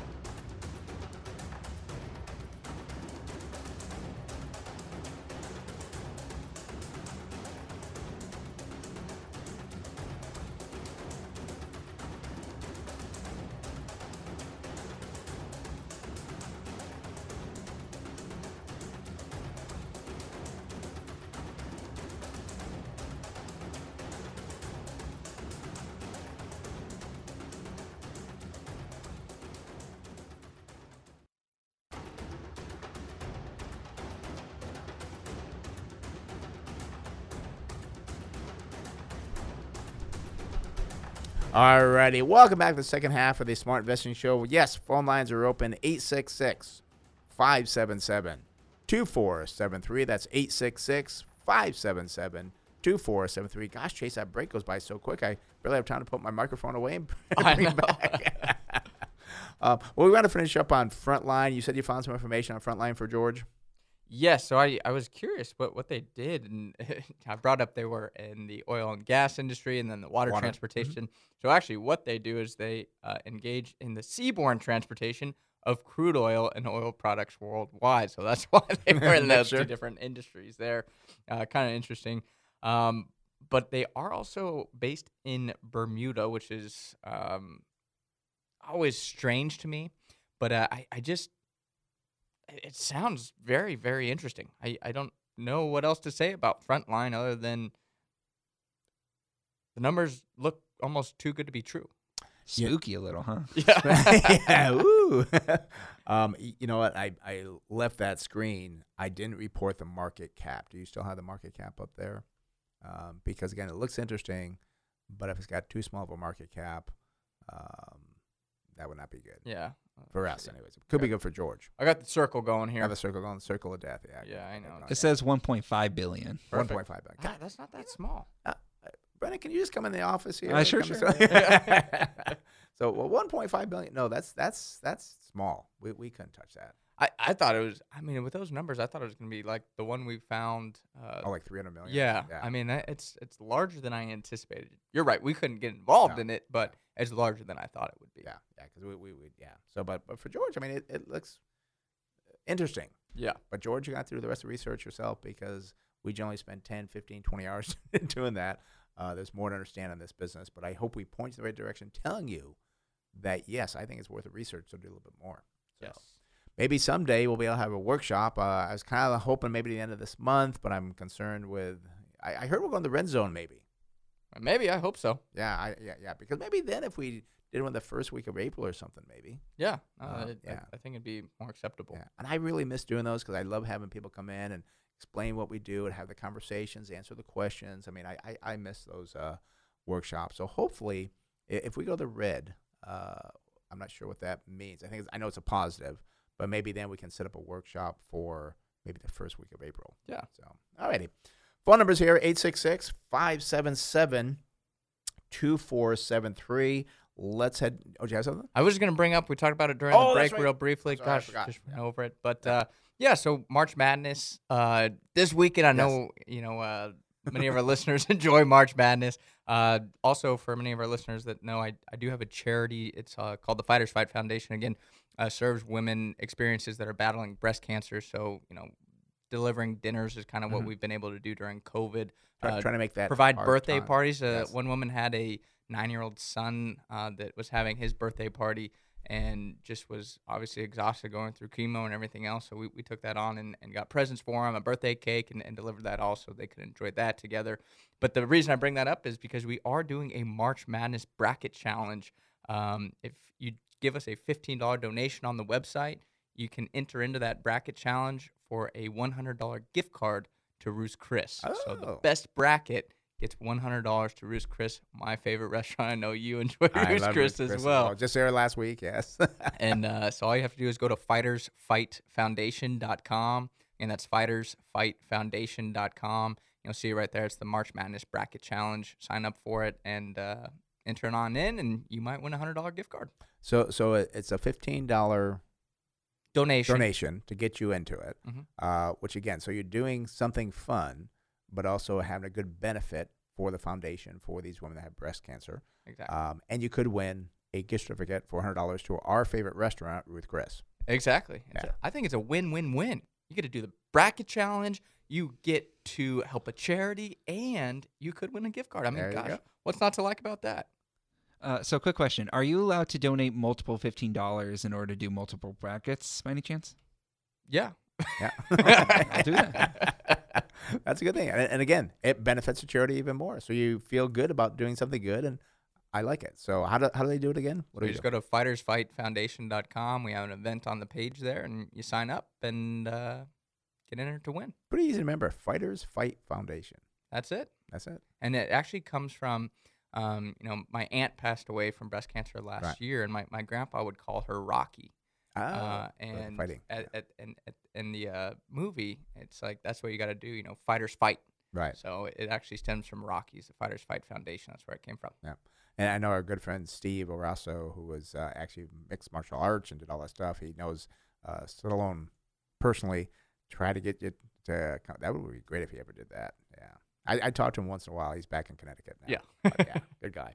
All righty. Phone number is 866 577 2473. Again, that's 866 577 2473. As said uh, earlier, let's go down to Chula Vista and speak with Lewis. Lewis, you are on the Smart Investor Brent Chase. How can we help you? Hi, Brent. Uh, thanks. Uh, thanks for taking my call. You have a great show. Thank you. I have a question about uh, a stock. It's called Novavax, N O V A V A X. Mhm. They're a kind of biotech company uh, back east, and uh, they're working on a uh, coronavirus vaccine, which should be out uh, shortly. Um, and I'd just like to know. I own it, and I'd just like to know uh, what what your thoughts are uh, about uh, selling. They're very. It's probably the most volatile stock I've ever owned. Mhm. So I'm always a little nervous. I check it almost every day. and it just goes up 30 and then drops, you know, 40 and it's just all over the place. And I never uh, own the stock of the sort. What, what's, what's your take on it? All right. Well, let's look at the numbers. And I want to make a comment too. I almost kind of feel with a uh, vaccination, they're kind of like late to the party. I mean, know. you know, that, that's one concern I kind of have. Like, okay, it's not a big deal. The first one was the big deal, but now you're what fourth of the party. But let's look at the numbers. See, if there's something here for Novavax uh, Incorporated, symbol is NVAX. Unfortunately, here, Lewis, no PE ratio. That's the same as the industry. Price to sales very expensive, 31.5 versus 11.3. Price to book value 30.8. That's double the industry at 16. Uh, they do not pay a dividend. Now, here's something that's great about the company, un- unbelievable here, but the sales year over year up 2,448% versus 17. And you said they haven't released the vaccine yet, so they got something great going on. But earnings not doing so well. Earnings are down 19.6%. Industry was down 17.1. Uh, current ratio 2.5, or I'm sorry, 2.15 versus 3.4. That is good. Debt to equity 74.6. That's above the industry at 47, but that's okay at 75. Uh, now we do see return on equity not good at all, a negative 189 versus a negative 20 for the industry. Their net profit margin a negative 87.9 versus a negative 27.2, and the receivable turnover is 3.5 versus 4.7. No help there really. But Jace, what about the earnings going forward? Anything? I'm very surprised here, to be honest, and I'll, I'll get into why I'm surprised. But to begin, current price here: two hundred two dollars seventy-seven cents. Fifty-two week high, three hundred thirty-one dollars and sixty-eight cents. And as you said, Lewis, very very volatile because that fifty-two week low. Brace yourself. Six dollars Oh, and seventy-seven cents. It has just you know exploded off of that. Is that what you bought it at, Lewis? Uh, well, I wish. No, it was closer to a, to a hundred, but it's certainly, you know, I'm, I'm certainly in the in the positive. But again, it's just uh, it's just the unknown. It's kind of late in the game, like you said, Brent. And uh, they are saying that it's very, you know, efficient and effective. Probably the, one of the highest among the competitors. So I, I see that, you know, that that positive. But again, it's just it just it's just worrisome. Uh, every every day I worry about where it's going to go. You know, all it needs is a bad report somewhere, and it goes down thirty, forty, fifty uh, dollars a share. So Yeah, and I, I, I was gonna say that the reason I'm I'm majorly surprised here is I go out to December 2022. I see estimated earnings per share of thirty-three dollars and fifty-four cents. It would give us a target sell price of five hundred fifty-six dollars and seventy-six cents. Now the thing is, Novavax was no one before coronavirus. They they were a no one. You, you Right, never no heard one, of Novavax, Yep. and now this is I think where all their earnings are stemming from is coronavirus. Um, I have heard some inklings that you know it's transformative and it's proof that their business model can work in other areas, which which may be true, Right. but I, I don't have enough information, I guess, on the company to really see and project out earnings here because some analysts are, are very high on it over the next several years. Is that all stemming from COVID? Or are there other opportunities for this business that can come in and actually generate revenue and, and generate sound earnings? Because as we've kind of discussed here, coronavirus is, is not going to be here forever. I, Yeah. I don't believe that's will, going to be there a big be money people maker. left to take the vaccination if they've all taken it already? And the other thing I noticed too, Chase, was uh, there's only four analysts that follow that, and the range is very high. The high is forty-four dollars and eighteen cents. The low sixteen twenty-seven. And Lewis, from you, I'm hearing that you're very nervous about it. Uh, you've got a 100% profit now. It sounds like is that correct? That's that's correct. Yeah. I mean, Yeah, How much of your portfolio does it make up there, Lewis? uh, relatively small, relatively small, but nevertheless, it's it's concerning. That, that that's Mm-hmm. it. I'm just worried about it, and and uh, looking in the future, they have talked about uh, a sort of a, a combination uh, type of vaccine for the regular flu and the, the coronavirus. So they're kind of working on that. Uh, so uh, you know, uh, there is that sense of positive, uh, you know, results or, or some sort of project in the future. Yeah. But uh, again, it's a little worrisome. I just, uh, I'm, I'm, I'm thinking of just taking the money and run and just uh, call it quits because, uh, again, I, it, to me, it's, it's just, uh, you know, when I read the information, it sounds very, very positive, you know, and, and some of the predictions, but just like to your take on it, see what you thought. Yeah, Mm-hmm. and, and one thing too, Lewis, you said it's a small portion of your portfolio. I actually do have a client that, that did buy Novavax I, Oh. against uh, our recommendation, just because it, it's not what we do, and Right. he bought it around the same time. It, it, it more than doubled, and same thing. He was nervous about it, but really liked the company still. So we Right. sold out his profit and kept his initial investment essentially. So basically now just it's really I think a form of gambling essentially is right. what we're doing. Right. take your But profit. you know it, Right. it it's it, it's kind of since it's such a small portion of your portfolio, and it's not something I would do. But I'm just hearing you're you're worried about things. You don't want to be worried about it. I'd either say stop worrying, sell it, or at least sell a portion of it so you're not stressed out about it any longer. And, and, and two things, Lewis, that, that I would tell you. I mean, one, I would never hold this in my portfolio, and two, if you were a client coming over, we would say, if we're going to invest money, we're going to we're going to sell this. It's it's just not what we do, and, it, and it's making you kind of nervous, and you and the reason why you like it is like, well, gosh, I've got a, a big profit on it. It's feels exciting. good, It goes up and down. Yeah, and it goes up, and the hope is that it's going to keep going up. But how are you going to feel if it goes back down to fifty dollars a share? You know, which Right. Right. so I, I- Right. I, I mean, it's it's also I did a little research and I, I like their approach to the vaccine. It's it's um it's they use a different uh, without getting too technical. They use a little different form of uh, protein than what is being used today with the other competitors. So I kind of like that sort of natural, uh, kind of old, uh, old fashioned approach uh, without some of the new technologies that have been shown with uh, the the uh, you know uh, Moderna and the other uh, vaccines. So that kind of caught my attention about a year ago. I just kind of like that uh, that direction because I'm not too excited about vaccines in general. So uh, I thought this would be uh, something that would be uh, more beneficial for society than something else. And and so that was part of it too, of course. Yeah, and then here's So- the thing too: if they don't get it approved quickly, I mean, we I think we're approaching 100 million people vaccinated now. I mean, who's gonna be left to get the vaccination? I've heard that we have Right. like four times as many vaccines than we do people, and I don't know if Oh. Novavax is part of that contract. 'cause I know the U.S. Right. government did do a contract with Novavax, Right. but I know there's a lot of vaccines out there. So I, I don't know. There's there's a lot of questions, I guess, uh, around the excitement around COVID, and that's why kind of the, the flu shot you brought up. Ah, maybe that that's a route for Is there 'em. a flu? I don't. I don't. I thought I- everything's I don't COVID. now. it disappeared, Yeah. but Right know. now they're in phase three of that Right. flu shot, so it, it's getting there closer. It's in phase three. Okay, thanks, Brennan. Yeah. So okay, they're getting closer, but again, could it take another month or two? I, th- I think in two months you're going to have most people going to be vaccinated. That's going to be what uh, May. Yeah, I don't know. So I, I don't know. I, I uh, Lewis. too I- many un- too much uncertainty. Yeah, and I don't like uncertainty. I like to get investing is uncertain enough. If I got things that I can't get answers to, I don't like staying into it. So you got a great profit, you know. Um, I- Right. yeah. No, I understand. They, I know they'd have uh, they'd had some contracts with uh, you know Britain and Canada when uh, some potential deals in the works. But again, you know, it all stems on uh, how uh, how well the results are, and uh, you know, if there's a stagnant somewhere, then then of course uh, it won't be approved. And so I think I'm gonna. Uh, uh, I pr- appreciate your insight and your uh, uh, and your thoughts. Uh, it's just something that I.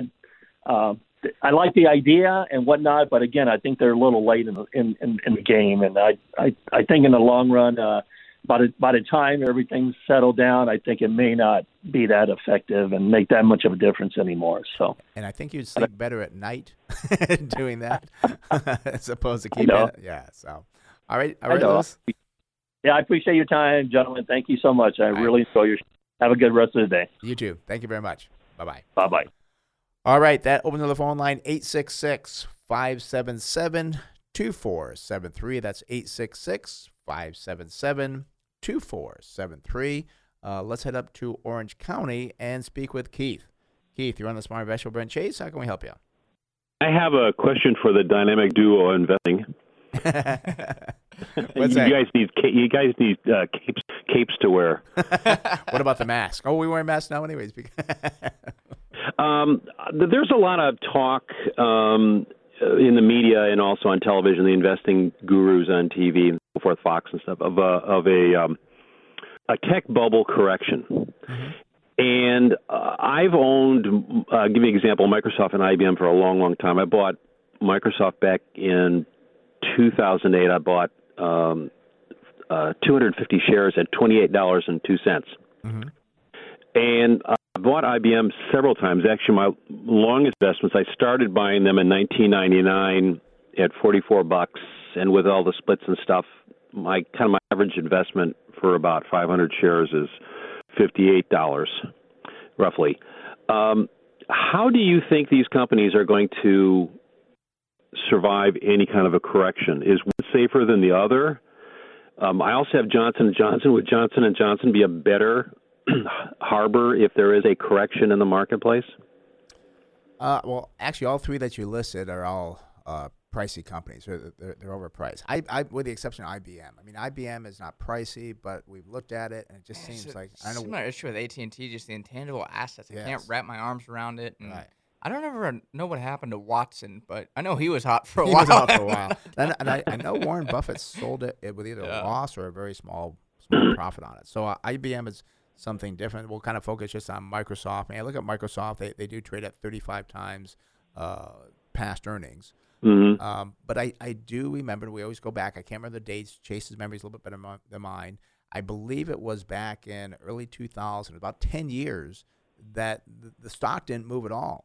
The earnings Right. were going up. And I'm wondering if, if that price is not because I hear all the time people, oh, Microsoft is Microsoft great, and it is a great company. We also know too that they may lose that big contract with the government. That could be something bad for them. So I just don't like to pay the high prices. And I know you've done very well with the Microsoft, uh, probably not as well with the IBM. Sometimes you have to look at saying, yeah, my average return was X percent. But what if you sold Microsoft at the peak and you bought XYZ at the bottom? Uh, you may have done better. So I, we just don't like to hold high priced companies because we have our discipline. Uh, and we know people that have held GE for a long time and they're still not back up. So that's what worries me is that things change and you know we'll buy a business around 10 12 times earnings and we'll sell it around 16 17 times earnings and Mhm. hopefully what happens is those earnings increase every year uh, so we never sell that business we've had business now for 10 12 years because the earnings went up and the pe would stay about the same because of the fact that the earnings met the, the. I, I'm, I've been a tech writer for over well over 20 years, and and I look at the two companies. Of course, it's from a from a business side, what they're doing, their investments, and and and uh, what they're doing to build their business. And I kind of look at IBM as a Joe Biden and uh, Microsoft as a Jeff Bezos. Microsoft from the inside, if you kind of know what you go on, I, I've been an alpha tester for some of their products which is a voluntary thing, for, for many years, which is one of the reasons why I bought them when the analysts were really poo pooing Microsoft. At, you know, like I said, I bought it at $28 when everybody else was, was, was head over Apple and stuff. And I really didn't see that kind of dynamic trait for Apple. Apple buys their technology. They really don't invent anything, and they certainly Whereas um, Microsoft is always thinking, when you know the company from inside, they're always thinking about 10 years ahead, and IBM just doesn't do that anymore. And and that's why, like I said, I, I look at IBM as kind of as being a Joe Biden. It, they're they're past their their you know actual intellectual glory, and now they're they just seem to be more of a follower than a than a leader. no comment. yeah, we won't get too political. We got in trouble for that last week. but I, I think it's a, a creative perspective. but it's a good analogy, you know. I mean, it, it um, they- they've seemed to put all their all their nuts in the uh, in the cloud computing thing, and they really don't have much behind it. They don't have product anymore that's that's theirs. It's all uh, they're all services and and not really product, which IBM seems to do a. I mean, uh, uh, Microsoft seems to do uh, a, a linear scale of what they put their their acorns in for the winter and I, I just don't see that with many companies. I mean, this, uh, as we've discussed, I think before, Apple's just just a, in, in a, not just a bubble. It's just that's just a gigantic um, explosion waiting to happen. So is Tesla and things like that. Yeah, and, and, and that's what I agree with as well. Is that things will change, and I've, I've been through this before. And during the tech boom, I was the dumbest guy because I wouldn't buy these high price companies. Everything comes back to the norm eventually, and the norm is not 35 times earnings. The norm is more like 14 to 17.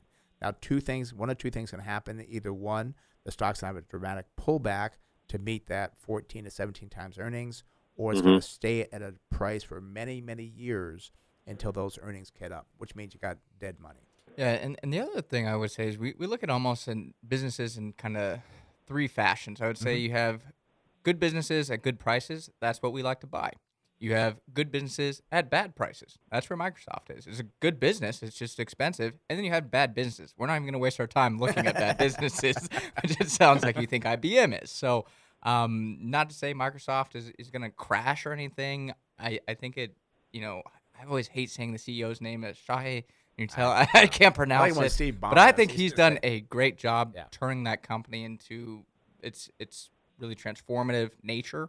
Um, But it, it's just it's gotten a lot of respect, and I remember at 28. Uh, I think we liked Microsoft Yeah. back then. We did sell Microsoft. Yep. We we didn't stay at the party as it continued to go higher. Mhm. Um, but it, it's it's just at a very expensive price. I don't know if it can go from I think it's around 230 right now to 300. I, I I don't see how it gets there as you would need a lot more than just earnings growth. You need that multiple expansion. And what's it going to do? Trade at 40 times earnings? I don't see that happening. Yeah, I get, I agree with you about the the new executive at Microsoft is is considerably better. Ballmer was just too emotional. This guy is pure logic, and I- and I I love what he's doing with the company. And he's more of a tech guy too, right? Yes, Engineer. absolutely. Engineer, yeah. So. Yeah, Ballmer's Ballmer Ballmer was more from the financial side of the business and did crazy things like he does with the Clippers. well, and, and I, I did see going out to June 2, 20, uh, 2022, uh, their earnings are expected to go to eight dollars and nine cents uh, versus seven forty for this year. Uh, I mean, their earnings are seen to be growing, but they're not growing at great, great guns. I mean, back in 2019, uh, the earnings were four dollars and seventy five cents. So going from four seventy five in three years to eight oh nine, that justifies the price. But I don't see that going forward. Actually, 2014 they actually declined, but probably not as many analysts there. Are you come up target price there? No, I was just looking at. I mean, uh, this year they're estimated to make 740, and then next year they're estimated to make eight dollars and nine cents. So that's like a nine percent estimated uh, increase in the earnings, uh, which isn't phenomenal given that the stock trades at. Let's see here. Um, keep hitting the wrong button. Hit the wrong it button. trades at about 30 times earnings, as you said, future earnings. So Mhm. normally, if a company trades at 30 times future earnings, you're going to see sustained earnings growth. I would say of Right. like 20 percent. Um, so I, I, I just I just get worried. I, I think again, great business. I don't want to detract from that statement, but it, it's it's just expensive. I would love it if Microsoft was trading at 10 times earnings. Oh. I think it would be hands down one of the best buys you could have. But Yep. it, it's just not the case here. It's expensive. Yeah, I, I wouldn't buy any more. I'm just as wondering when when to get rid of it. Uh, percentage wise, what's it make up on your portfolio? um, probably about uh, ten percent. Yeah, it- it's not when we start selling, but we start getting worried at ten percent because we know if Microsoft had a uh, big decline, that would really hurt the portfolio. Also, Right. too, if it doesn't do anything going forward, your portfolio returns will be under, you know, performed. Yeah, well, it didn't start out being ten percent of my portfolio, but too many of my energy stocks and and uh, uh, REITs have have done poorly during the COVID thing. So uh, Microsoft kept growing while everything else kept going down. So it, it went originally it was about five percent, and now it's a little over ten percent. Alrighty. Well, I, I, I mean, when people ask me, I mean, again, put us on the, the, the box there. It's like, yeah, I, I, if you came over to us, we would sell Microsoft because it's just too expensive, doesn't fit in what we do.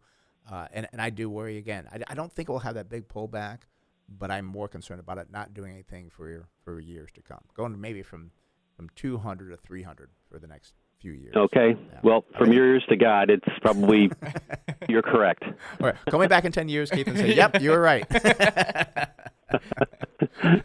All right. Thank you very much, guys. All right, Keith, thanks for calling. Have a good one. You too. Bye bye. Bye bye. Such a uh, a tough conversation because I, I hear all the time people how much they love Microsoft and and again it is a great company, but I just can't. If I had it in my own personal portfolio, I couldn't sleep at night. You know, and it's interesting because uh, Keith, he's a he's a tech guy, and I hear people, you know, people love Ma- Apple, they love Microsoft, Yep. and he is not a fan of Apple. Yep. I actually know another uh, engineer from uh, Qualcomm that not a fan of Apple, and I, think that might be for some other reasons, but he he thinks it's kind of overblown in terms of the technology that they produce uh, or the service and products that they produce there. Um, so it, it's it's interesting, Yep. um, and I, I I know Microsoft.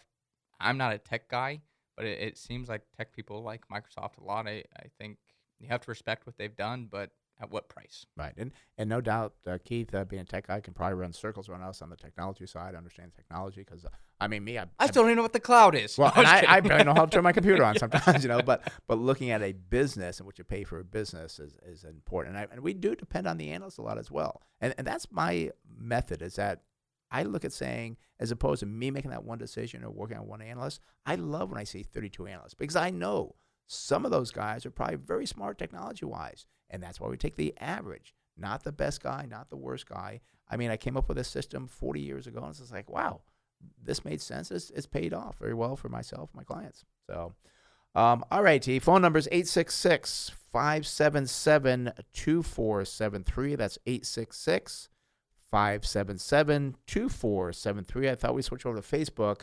I see we're going to talk about Robert. No, I'm I'm kind of more excited about this one. But we can we can also we can do Robert first. That's fine. Okay. I, I just don't know what the, the whole thing is for Robert. You might see, I say Robert, uh, ENDP analyst question. What, what was that? mean? Yeah, yeah. So I we'll, we'll take care of Robert here. So ENDP is the company. So if you want to start looking that one up, uh, Oh. but he says, how much faith do you put in analysts' future earnings reports? I'm looking into ENDP to buy, but I'm wondering if the analyst predictions may be a little high. Uh, I guess you could just use the lowest one to be more conservative. And, and I kind of just talked about that a little bit. I didn't know what he was asking there. Um, we like the average of the analysts. And we don't look at their target sell price. If that's what he's saying, like, no, we don't care what they think their target sell price is. What we use the analyst for is the earnings estimates going forward. Now, how much do we rely on that? As we said, if there's three or four analysts, we don't get too excited. But you have eh, five, six, seven analysts. We like to look at the average of what they're saying, and that's held pretty strong. We also look at how far the range is. If the range is very high, you got a very high uh, number and a very low number, well, that worries us because then it's like, well, it's probably not that strong of a number. We like a tighter uh, number there. So all we use the analyst for is their estimates on the earnings, not the target pr- sell And price. To kind of carry on with what Robert did bring up is maybe I just use the lowest one as a conservative estimate. And yeah, we, we will do that from time to time as well. Just see what the lowest guy thinks. What's the worst case scenario? Mhm. Uh, just to get an idea of, of where that company is trading in terms of its valuation. So that's not a bad idea. I wouldn't always rely on the lowest guy No. because he might just be a Shorting it. huge bear Yeah, and could be yeah, shorting, shorting it. it. And so that's that's why again the average is a, a very good tool here. And we would never ever look at the highest, saying, "Oh, I could go." Let's way." wait. yeah, yes, never the highest, but perhaps a low. We always look at things from a more conservative perspective, uh, a worst case scenario, because I would. Re- and, again, I, I know I did this a couple years ago. I forget how many times I've been wrong over. I think we looked at a ten year period. Uh, I, I- think I want to say it was like twenty percent. I, I was wrong on, on different things. I think that was a number, but it's because I'm not shooting for the high. I'm trying to shoot for let's get a good business at a good price, and the hype. Stay away from the hype. So, all right, let's let's uh, Endo International PLC symbol is ENDP. Uh, good start here. PE ratio 17.3 versus not material for the industry. Price of sales very good, 0.7 versus 11.3. Price to book value not material versus 16.2, and price to cash flow is 3.1 versus not material for the industry. we do see their sales are actually down 0.4% year over year. Industry was up 17.1. we do see earnings per share, wow, up 131% when the industry was down 17.2. Look at the balance sheet, uh, current ratio 1.9 versus 3.4. Debt to equity, nothing there versus 46 for the industry. We see return on equity not material versus 20, so I'm thinking they probably do not have any equity. I'll check that, Chase, when you're looking at the um, uh, the earnings going forward. Uh, net profit margin looks good, 4.1 versus negative 27.7. Receivable turnover is 5.9 versus 4.8, and inventory turnover 4.2, double the industry at two. What do you got for the earnings, Chase? Yeah, so an interesting company here. It is actually in Dublin, Ireland, is where Oh. it's headquartered. Uh, I wonder if that's for tax purposes. I'm, I'm guessing it is. Probably could have done that a few years, years ago. Yeah, and uh, what they actually do is they do drug manufacturing. It says specialty and generic drugs. Uh, not going to get into that because the drug names are always very difficult to Pronounce, pronounce. yeah. So just know they are a drug manufacturer there. But looking at the current price here for Endo International PLC, eight dollars sixty eight cents. Fifty two week high, ten dollars and eighty nine cents, and fifty two week low. Well, that's two dollars and eight cents. Now I go out to December 2022. I do see estimated earnings per share of two dollars and nine cents. That would give us a target sell price here, using our 16.6 multiple of $34.69. So that looks very strong. But I will say that is the non GAAP estimate Right. for earnings. I do not like this. The GAAP estimate for earnings is a loss of 41 cents. And I have noticed this with companies that are overseas. They seem to have huge discrepancies between GAAP and non GAAP earnings. I'm not sure if a lot of that stems from maybe uh, holding different currency contracts to really offset uh, the cash flows. Mhm. Because if you kind of lock in different future currency contracts, you have a good idea of what your cash flows are going to be. Where if you have no idea, your cash flows can be all over the place. But what happens is, as that currency fluctuates up and down, you might have to take losses on those currency contracts. So I would want to understand the difference, long story short, here between the GAAP and the non-GAAP earnings. 'cause That is a major concern for me. Hey, and I just take a look at the uh, balance sheet here for Robert. Uh, a good thing I did because um, uh, they've got some strange things here. Uh, they have intangible assets of 6.8, uh, I believe it's billion dollars. Let me double check that. Yeah, 6.8 billion dollars. Uh, but what I really did not like was they have total assets of 9.2 billion. Again, mostly intangible. Looking at their debt, 8.3 billion. Total liabilities, 9.9 billion. Negative equity, 650 million. And they've been negative for the last five months. Now it's getting a little bit better, but I don't like to buy companies that have so much liabilities and not so much in assets. And a lot of those assets are intangible assets, which could be written down. Uh, the stock could continue to rise, could do very well going forward, but it's not a safe rise because they have a weak uh, balance sheet or a weak foundation, which we would not buy this company. All righty.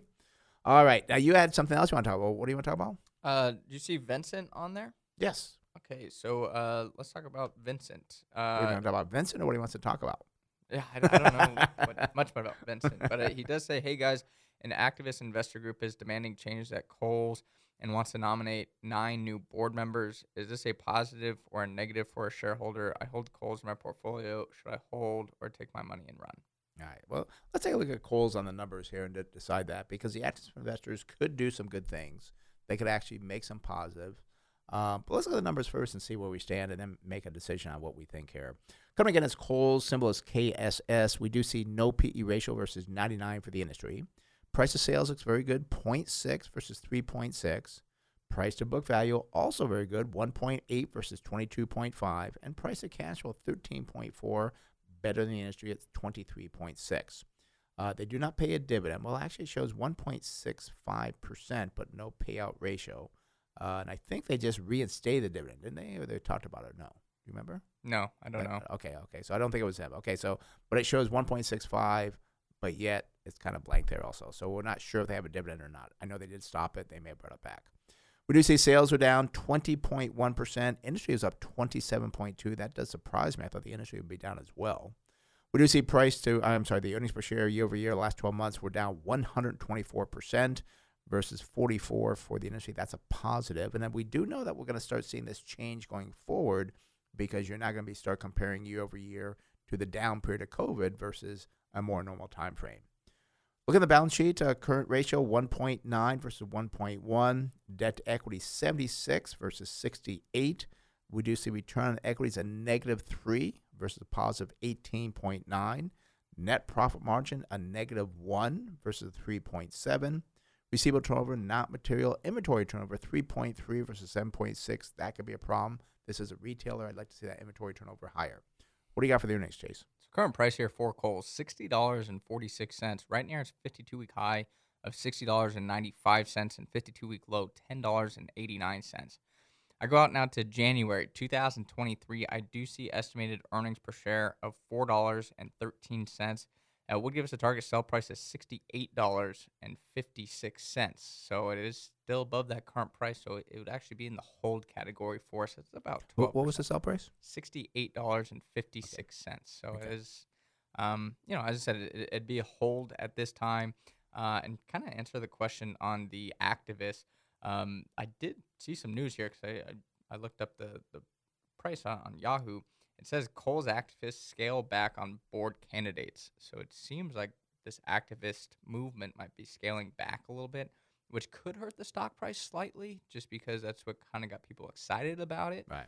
But I mean, we talked about we think Michelle Gass, the CEO of Kohl's, has just done a phenomenal job. I was shocked when I found out there's an activist group coming after Kohl's. Right, right, and I was as well because I think she's done a great job. I think the board's done a good job. I was interviewed by a magazine about this, and I kind of looked at it a little bit deeper. And uh, what they want to do is they want to sell off the real estate to get more cash uh, and try to put that back in earnings. And, and I, I, I, just again I don't like financial engineering. I think the company's doing a great job. Uh, they're moving in the right direction. Great CEO. They got some great uh, ideas that they're working with. I'd be afraid that you get more board members in there.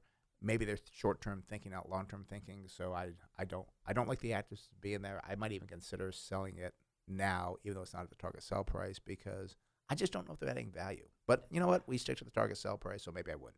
I'd maybe wait for 68. Yeah, I mean, I, I, I think so. I mean, you know, it. The only thing that concerns me as well is if the reopening of the economy doesn't go as anticipated. I've talked about this before. Then this stock, as I said, the lowest ten dollars. It's now at sixty. Yeah. I mean, there, there's a lot of excitement now around the reopening. It, it could kind of hinder that. Yeah, I, I think the reopening for certain businesses could be a disappointment. Um, Yeah. Because again, I, I I think Kohl's and some other retailers have done about as best as they're going to do. Just because all of a sudden people are coming back out, I I, I, I don't know. I could be wrong, but I don't think it's going to be that big of an increase because I think people have been going out. I mean, the last month or so, I think people are really getting tired of, of this and saying, I don't care. I'm going out. I'm going to go shopping. you know, so, alrighty. Phone number is 866 577 2473. That's 866 577 2473. Let's head out to Alpine and speak with Tim. Tim, you're on the Smart Investor Brent Chase. How can we help you? Hey guys, how are you this morning? Good. How you doing? I, you know, I'm in San Diego. You know, I'm not fighting snowstorms or hurricanes or anything. That's I'm doing pretty well. Well, I- that's a that's a true side. yeah, there's other things, but what the hell? Hey, one of the bad things about owning stocks I've found out a couple of times is uh, company gets sold Mhm. and uh, sold out my Reynolds America to British Tobacco and turned a great company into nothing. And uh, there was another one, that, and uh, there was another one that sold and left me with some Viatris stock somehow. I forget which company it was. Pfizer. And I'm going, what? Yeah, Pfizer, Pfizer got rid of Was it. it Yeah, Pfizer. Pfizer spun it out. Ah, that's what it was. Okay, because I still got my Pfizer stock. That's right. That's right. So, what's the deal with Viatris? Should I keep it, sell it? Is it worth it? Worth worth anything? I mean, uh, just clogging up my portfolio at the moment. Yeah, and I'll let you know. Sometimes when we look at a company that does do a spinoff or something, we'll generally just kind of get rid of it because it's such a small part of the portfolio. It's just a pain to try to watch it. You may not want to add to it. Now, Chase, when I put in uh, VTRS, I came up with Mylan 2 BV pre-merger. Did you get that too? So we've looked at this company I know we like have. because um, it's actually been one of the value companies to watch in terms Right. of like Barron's has pointed it out a couple of times, and for whatever reason, we do get that on Reuters, and the numbers appear to be correct because I, I do cross-reference it against other um, services, but it is just of concern to me why it. it Is you're saying the same that. thing? Yeah, too? yeah. Yeah. But Yeah. I'm, I'm saying I go to Yahoo and it, it it looks like the current price on Reuters is the same as it is on Yahoo Finance. So you're thinking we got the same numbers, but I, I, I and, and Tim, we looked at this because I saw it in Barron's. I read about it, so we kind of looked at it. I don't think these are the same numbers because I thought it did have a PE ratio. I'm not seeing a PE ratio here. Hmm. Well, the problem is, it's a spin out, so it's almost hard to get the numbers going back, but you get the numbers going forward. Yeah, I d the numbers I'm looking at. I mean, Well, I, I see. It, it's because of the GAAP. The GAAP numbers versus the non-GAAP. The non GAAP numbers, So okay. Reuters shows you the GAAP numbers. You know, I, I I'm going to say Tim, maybe you should call back next week because I no, you're saying no. What? what It's been like this for two Really? months. I I thought I printed this out. I don't remember this looking like uh, VTRS because I thought I liked it. I'm not liking what I'm seeing here. Okay, so you think these are real numbers, I think these are real okay. numbers. Well, Tim, we're gonna go with these numbers that we have, okay? Uh, because Chase thinks they are the, the correct number here. So, company is All right. Well, I'm glad I gave you guys a challenge. I yeah, mean, you know. yeah, well, well, yeah, it's a challenge, that's for sure. so, all right, so so for Veritas, I, I think it's a Viatris? Viatris is the way you say it. I don't even see that here. I just see Yeah. the symbol VTRS. No PE ratio, same as the industry. Price of sales 1.5 versus 11.3. That's a positive. No price to tangible book value versus 16 for the industry. That's a negative. But price of cash flow 14.1 versus not material for the industry. They do not pay a dividend. They did see sales up 3.9% year over year. Industry was up 17. Earnings per share fell by 1,980% when the industry was up 17.2. The balance sheet got a current ratio of 1.2 versus 3.4. Debt to equity 112 versus 47. So that's a little bit worrisome there. Return on equity a negative 3.9 versus a negative 20. Net profit margin 5.6 negative, same as the industry, a negative 27. And receivable turnover is 3.7 versus 4.7. Inventory turnover 1.8 versus 2. Chase, what do you got over there? Yeah, so uh, current price here for Viatris is fourteen dollars and I, I did check the prior twelve months of revenue, earnings, and everything on Reuters versus Right. Yahoo. So I, I just don't know why the name. We might have contact Reuters and be like, "What is going Yeah, on what's here going with on the name?" here? Yeah. because all these numbers do appear to be correct. But anyways, the, the current price for Viatris fourteen dollars thirty six cents, fifty two week high nineteen dollars and twenty four cents, and fifty two week lows twelve dollars and seventy five cents. Now I go out to December 2022. I do see estimated earnings per share of three dollars and sixty six cents. Would give us a target sell price of sixty dollars and seventy six cents. So that looks very strong. But the concern I have, like a the other pharmaceutical company we looked over, is the difference between the GAAP and the non-GAAP numbers. Because if I look at the GAAP numbers, the estimate is for one dollar and thirty-four cents. That would give us a target sell price still of twenty-two dollars and twenty-four cents. But it just concerns me that the discrepancy is that high. And the reason there's no PE, as you look back at 2020 on a non-GAAP basis, they made three dollars and ninety-five cents, but on a GAAP basis, they lost one dollar and eleven cents. So I'm, I'm just very curious what Yeah. that discrepancy is there. Yeah, there, there, there's just too many questions on that because I I remember looking at this and I thought I kind of liked it. I don't like what I'm seeing here except for the target sell price. So something changed maybe over the last few weeks. Maybe it's something with Reuters. Maybe it's something with a GAAP. Maybe it's something with a spinoff. I would not want to make a decision on this yet because I just don't feel comfortable uh, on what I've read here for you, Tim.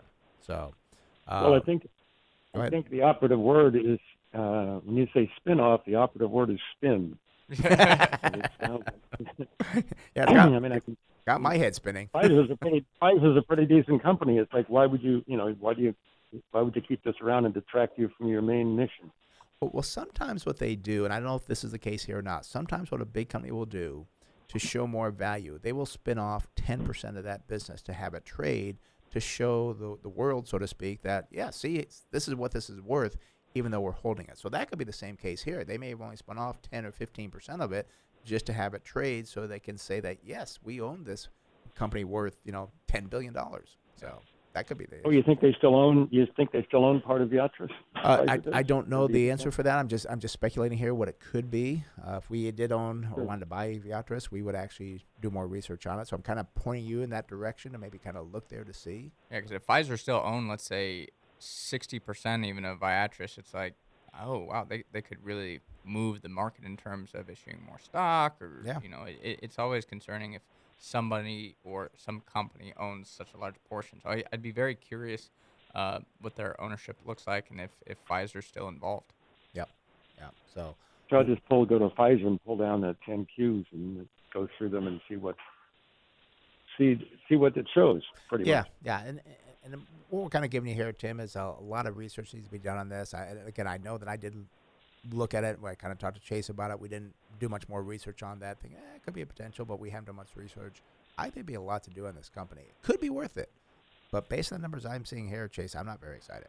Yeah, 'cause I, I like they they do the not really the uh, creation or the, the science behind the drugs, uh, the the design of the drugs. I don't know how to phrase it. I mean, they, they do the uh, manufacturing and distribution of various medicines for patients in the United States and internationally, uh, rather than you know like actually Pfizer creating the different drugs. Yeah, yeah. It's hard because creating and manufacturing, I, I'm having a hard time distinguishing between those two words.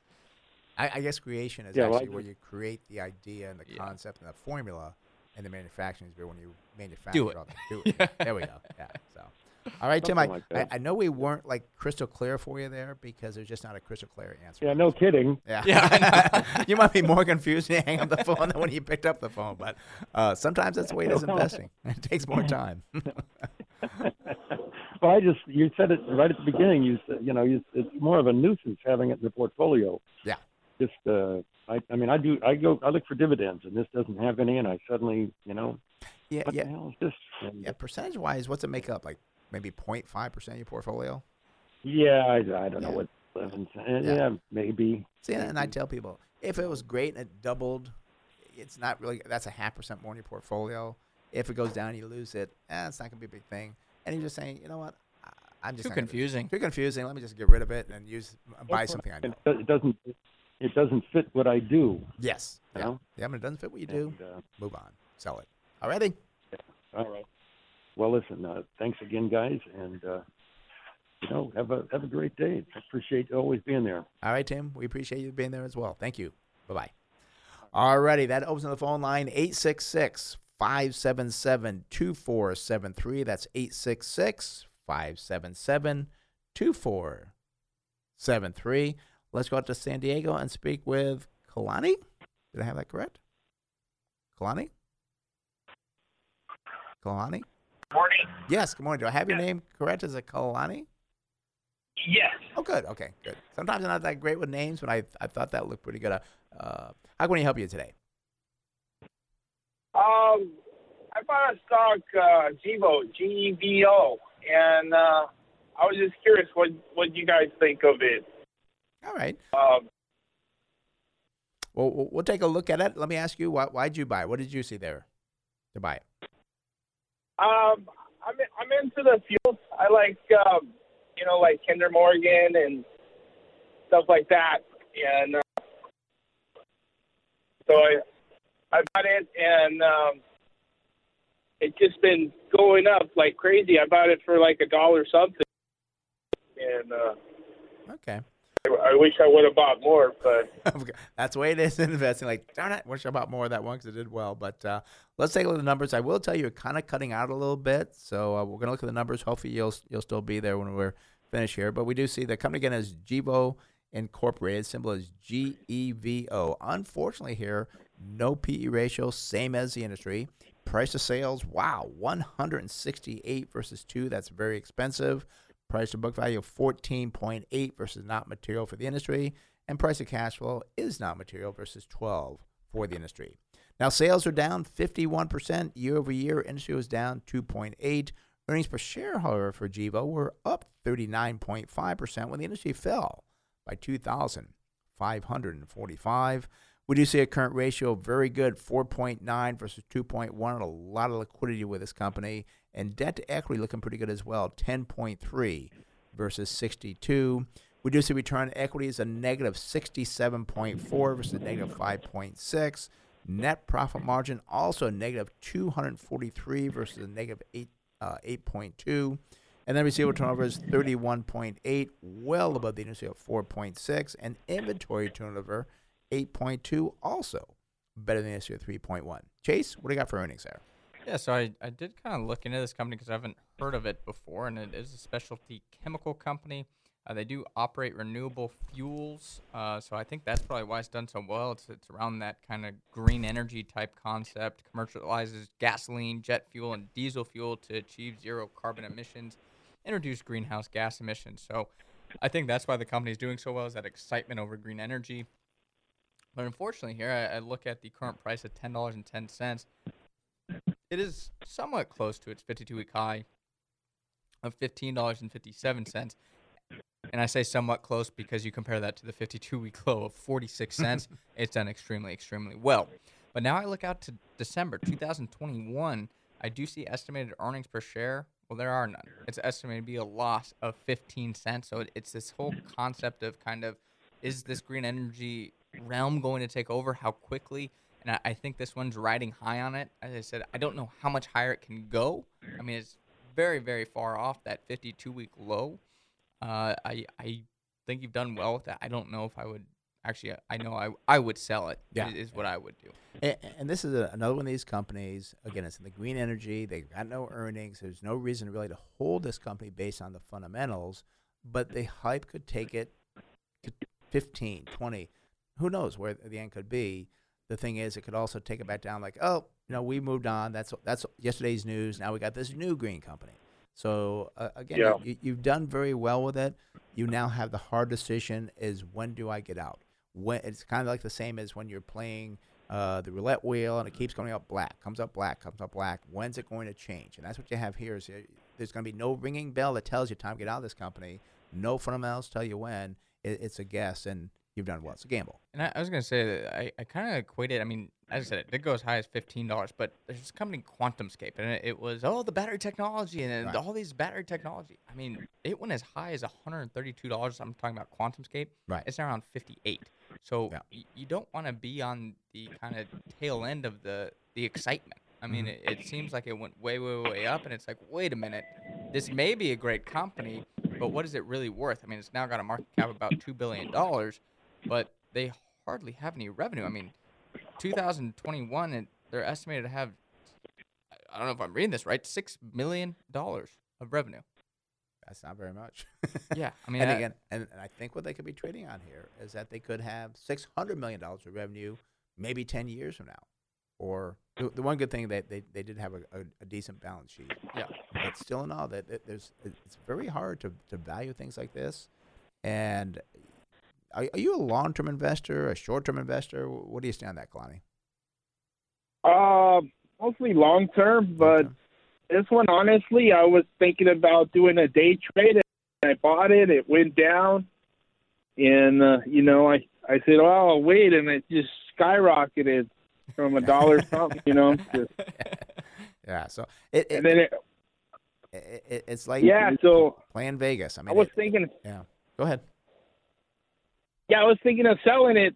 I said it. I I think I should have just kind of watch it and, and let it go. Yeah, yeah, and, and, and if you That's do right. that, I mean, we do the same thing, and, it, and it's, it's hard. I mean, you sell something, you look at it later, like, oh gosh, I shouldn't have sold it. No, you made a good profit. You sold it for a good reason.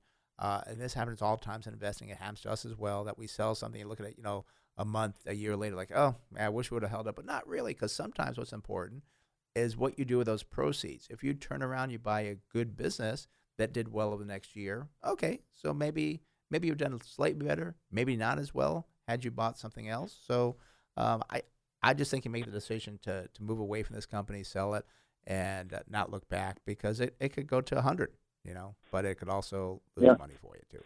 All righty, I think that's a great idea. Thank you, guys. you're welcome. Let me know where you invest the other money. Okay. Have a good day. Okay, Connie. Bye bye. Eh, you know, Chase, and that is the for for decades. It's always been the hardest part for people. I know when to buy, which they really don't, but they they when things go up, they feel they know when to buy, but then when to sell. That's the hard part, and that's why our discipline it tells us when to buy, when to sell. But we also realize, and we tell this when people come in for a presentation for us to manage your money, we we will not buy the absolute bottom, nor sell at the absolute top, but you can make good returns by investing and not always have this feeling like, oh, but I could have done this, I could have done that. That's you know, that's the way life is. I mean, as I said, we, we don't always sell at the top. That's just not really possible when you invest. And you know, it is always frustrating, I guess, when you sell something and even on the show we get a call and you look at a company and it's Mhm. higher than where we sold it. It's like, Yep. Gosh. but you know, you, you have to look at why did you sell the company? I mean, if it went down to let's say just make things simple. Let's say you sold it at 50 and it goes down to 40. You'd be like, I knew it was going Right. down. but then when it goes higher, it's like, oh, I should have held it. You know, hindsight, of course, always 2020. And um, it, it just comes down to your strategy, your philosophy. And as you said, too, the other big thing is where did you invest those proceeds? Because one company might have gone from, again, I'll just use 50, from 50 to 55, but you could have sold that at 50 and bought something else that went from 50 to 60 and, and Right. done better. So uh, don't always beat yourself up if you sell too early because it, it's far harder to stay to the party too late. And then all of a sudden, that I think is more frustrating when you hold something and then you think you're going to sell it and like, I'm going to hold it and then it goes lower. I think that's more frustrating than selling too early. You know, one thing, and I've been in this industry for over 40 years. One thing cracks me up is these guys from the industry with these big egos.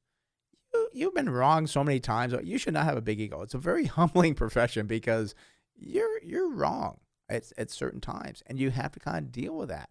And I never got these big egos in the industry because it, they act like they're right every single time when you know that's not the case. So I, That I was the case. It's like your returns would be 200% a year. That's just not possible. you- you'd be the richest man in the world, you know. And and and- and that's why I've always been humbled. Like, and I've made mistakes over my, my career doing this, but it's just something that is part of the the the job. I mean, and there's no job that you're gonna be perfect at every single time. I mean, how many times they're trying to get a drug? How many times they're wrong before they get to it? Same thing with investing. You're gonna be wrong, but you have to know why you're wrong and how to correct it next time. And maybe you weren't wrong. You're you're wrong for all the right reasons, and that's okay. You know, the stock can go be hype and just keep going up for no reason. Yeah, I mean, you can even equate it to sports. You know, Tom Brady, how many games has he lost? How many interceptions has he thrown? And he- Nobody's perfect. And in high school, he was terrible, wasn't he? I don't. I wouldn't say terrible. He still went to Michigan. Well, yeah, but but I mean, uh, he wasn't like the superstar. Nobody would have thought he Yeah. would be who he is. Who he yeah. is. You know, I never thought I would rather want to talk about Tesla than Tom Brady. But So you're saying you don't like uh, Tom Brady? I you can't don't like him. Tesla? He's too good. But I, I admit he's a great athlete, but I can't stand him. Well, we, we got to check out what else don't you like here, Brendan? We got to be careful. we're Seems like things with T's. about. So, Jay, so next week what we'll do is we'll come up with we'll come up with another topic on Tesla, Yeah. another one on Tom Brady. He'll be going crazy in that room over there. You're gonna force Brendan out of here. He'll cut our show short. Like, Yeah. really? Has it been two hours already? Uh, yeah. Yeah. it's been two hours. You guys are out of here. so, well, hey, it has has been a great show. Uh, again, love doing this show.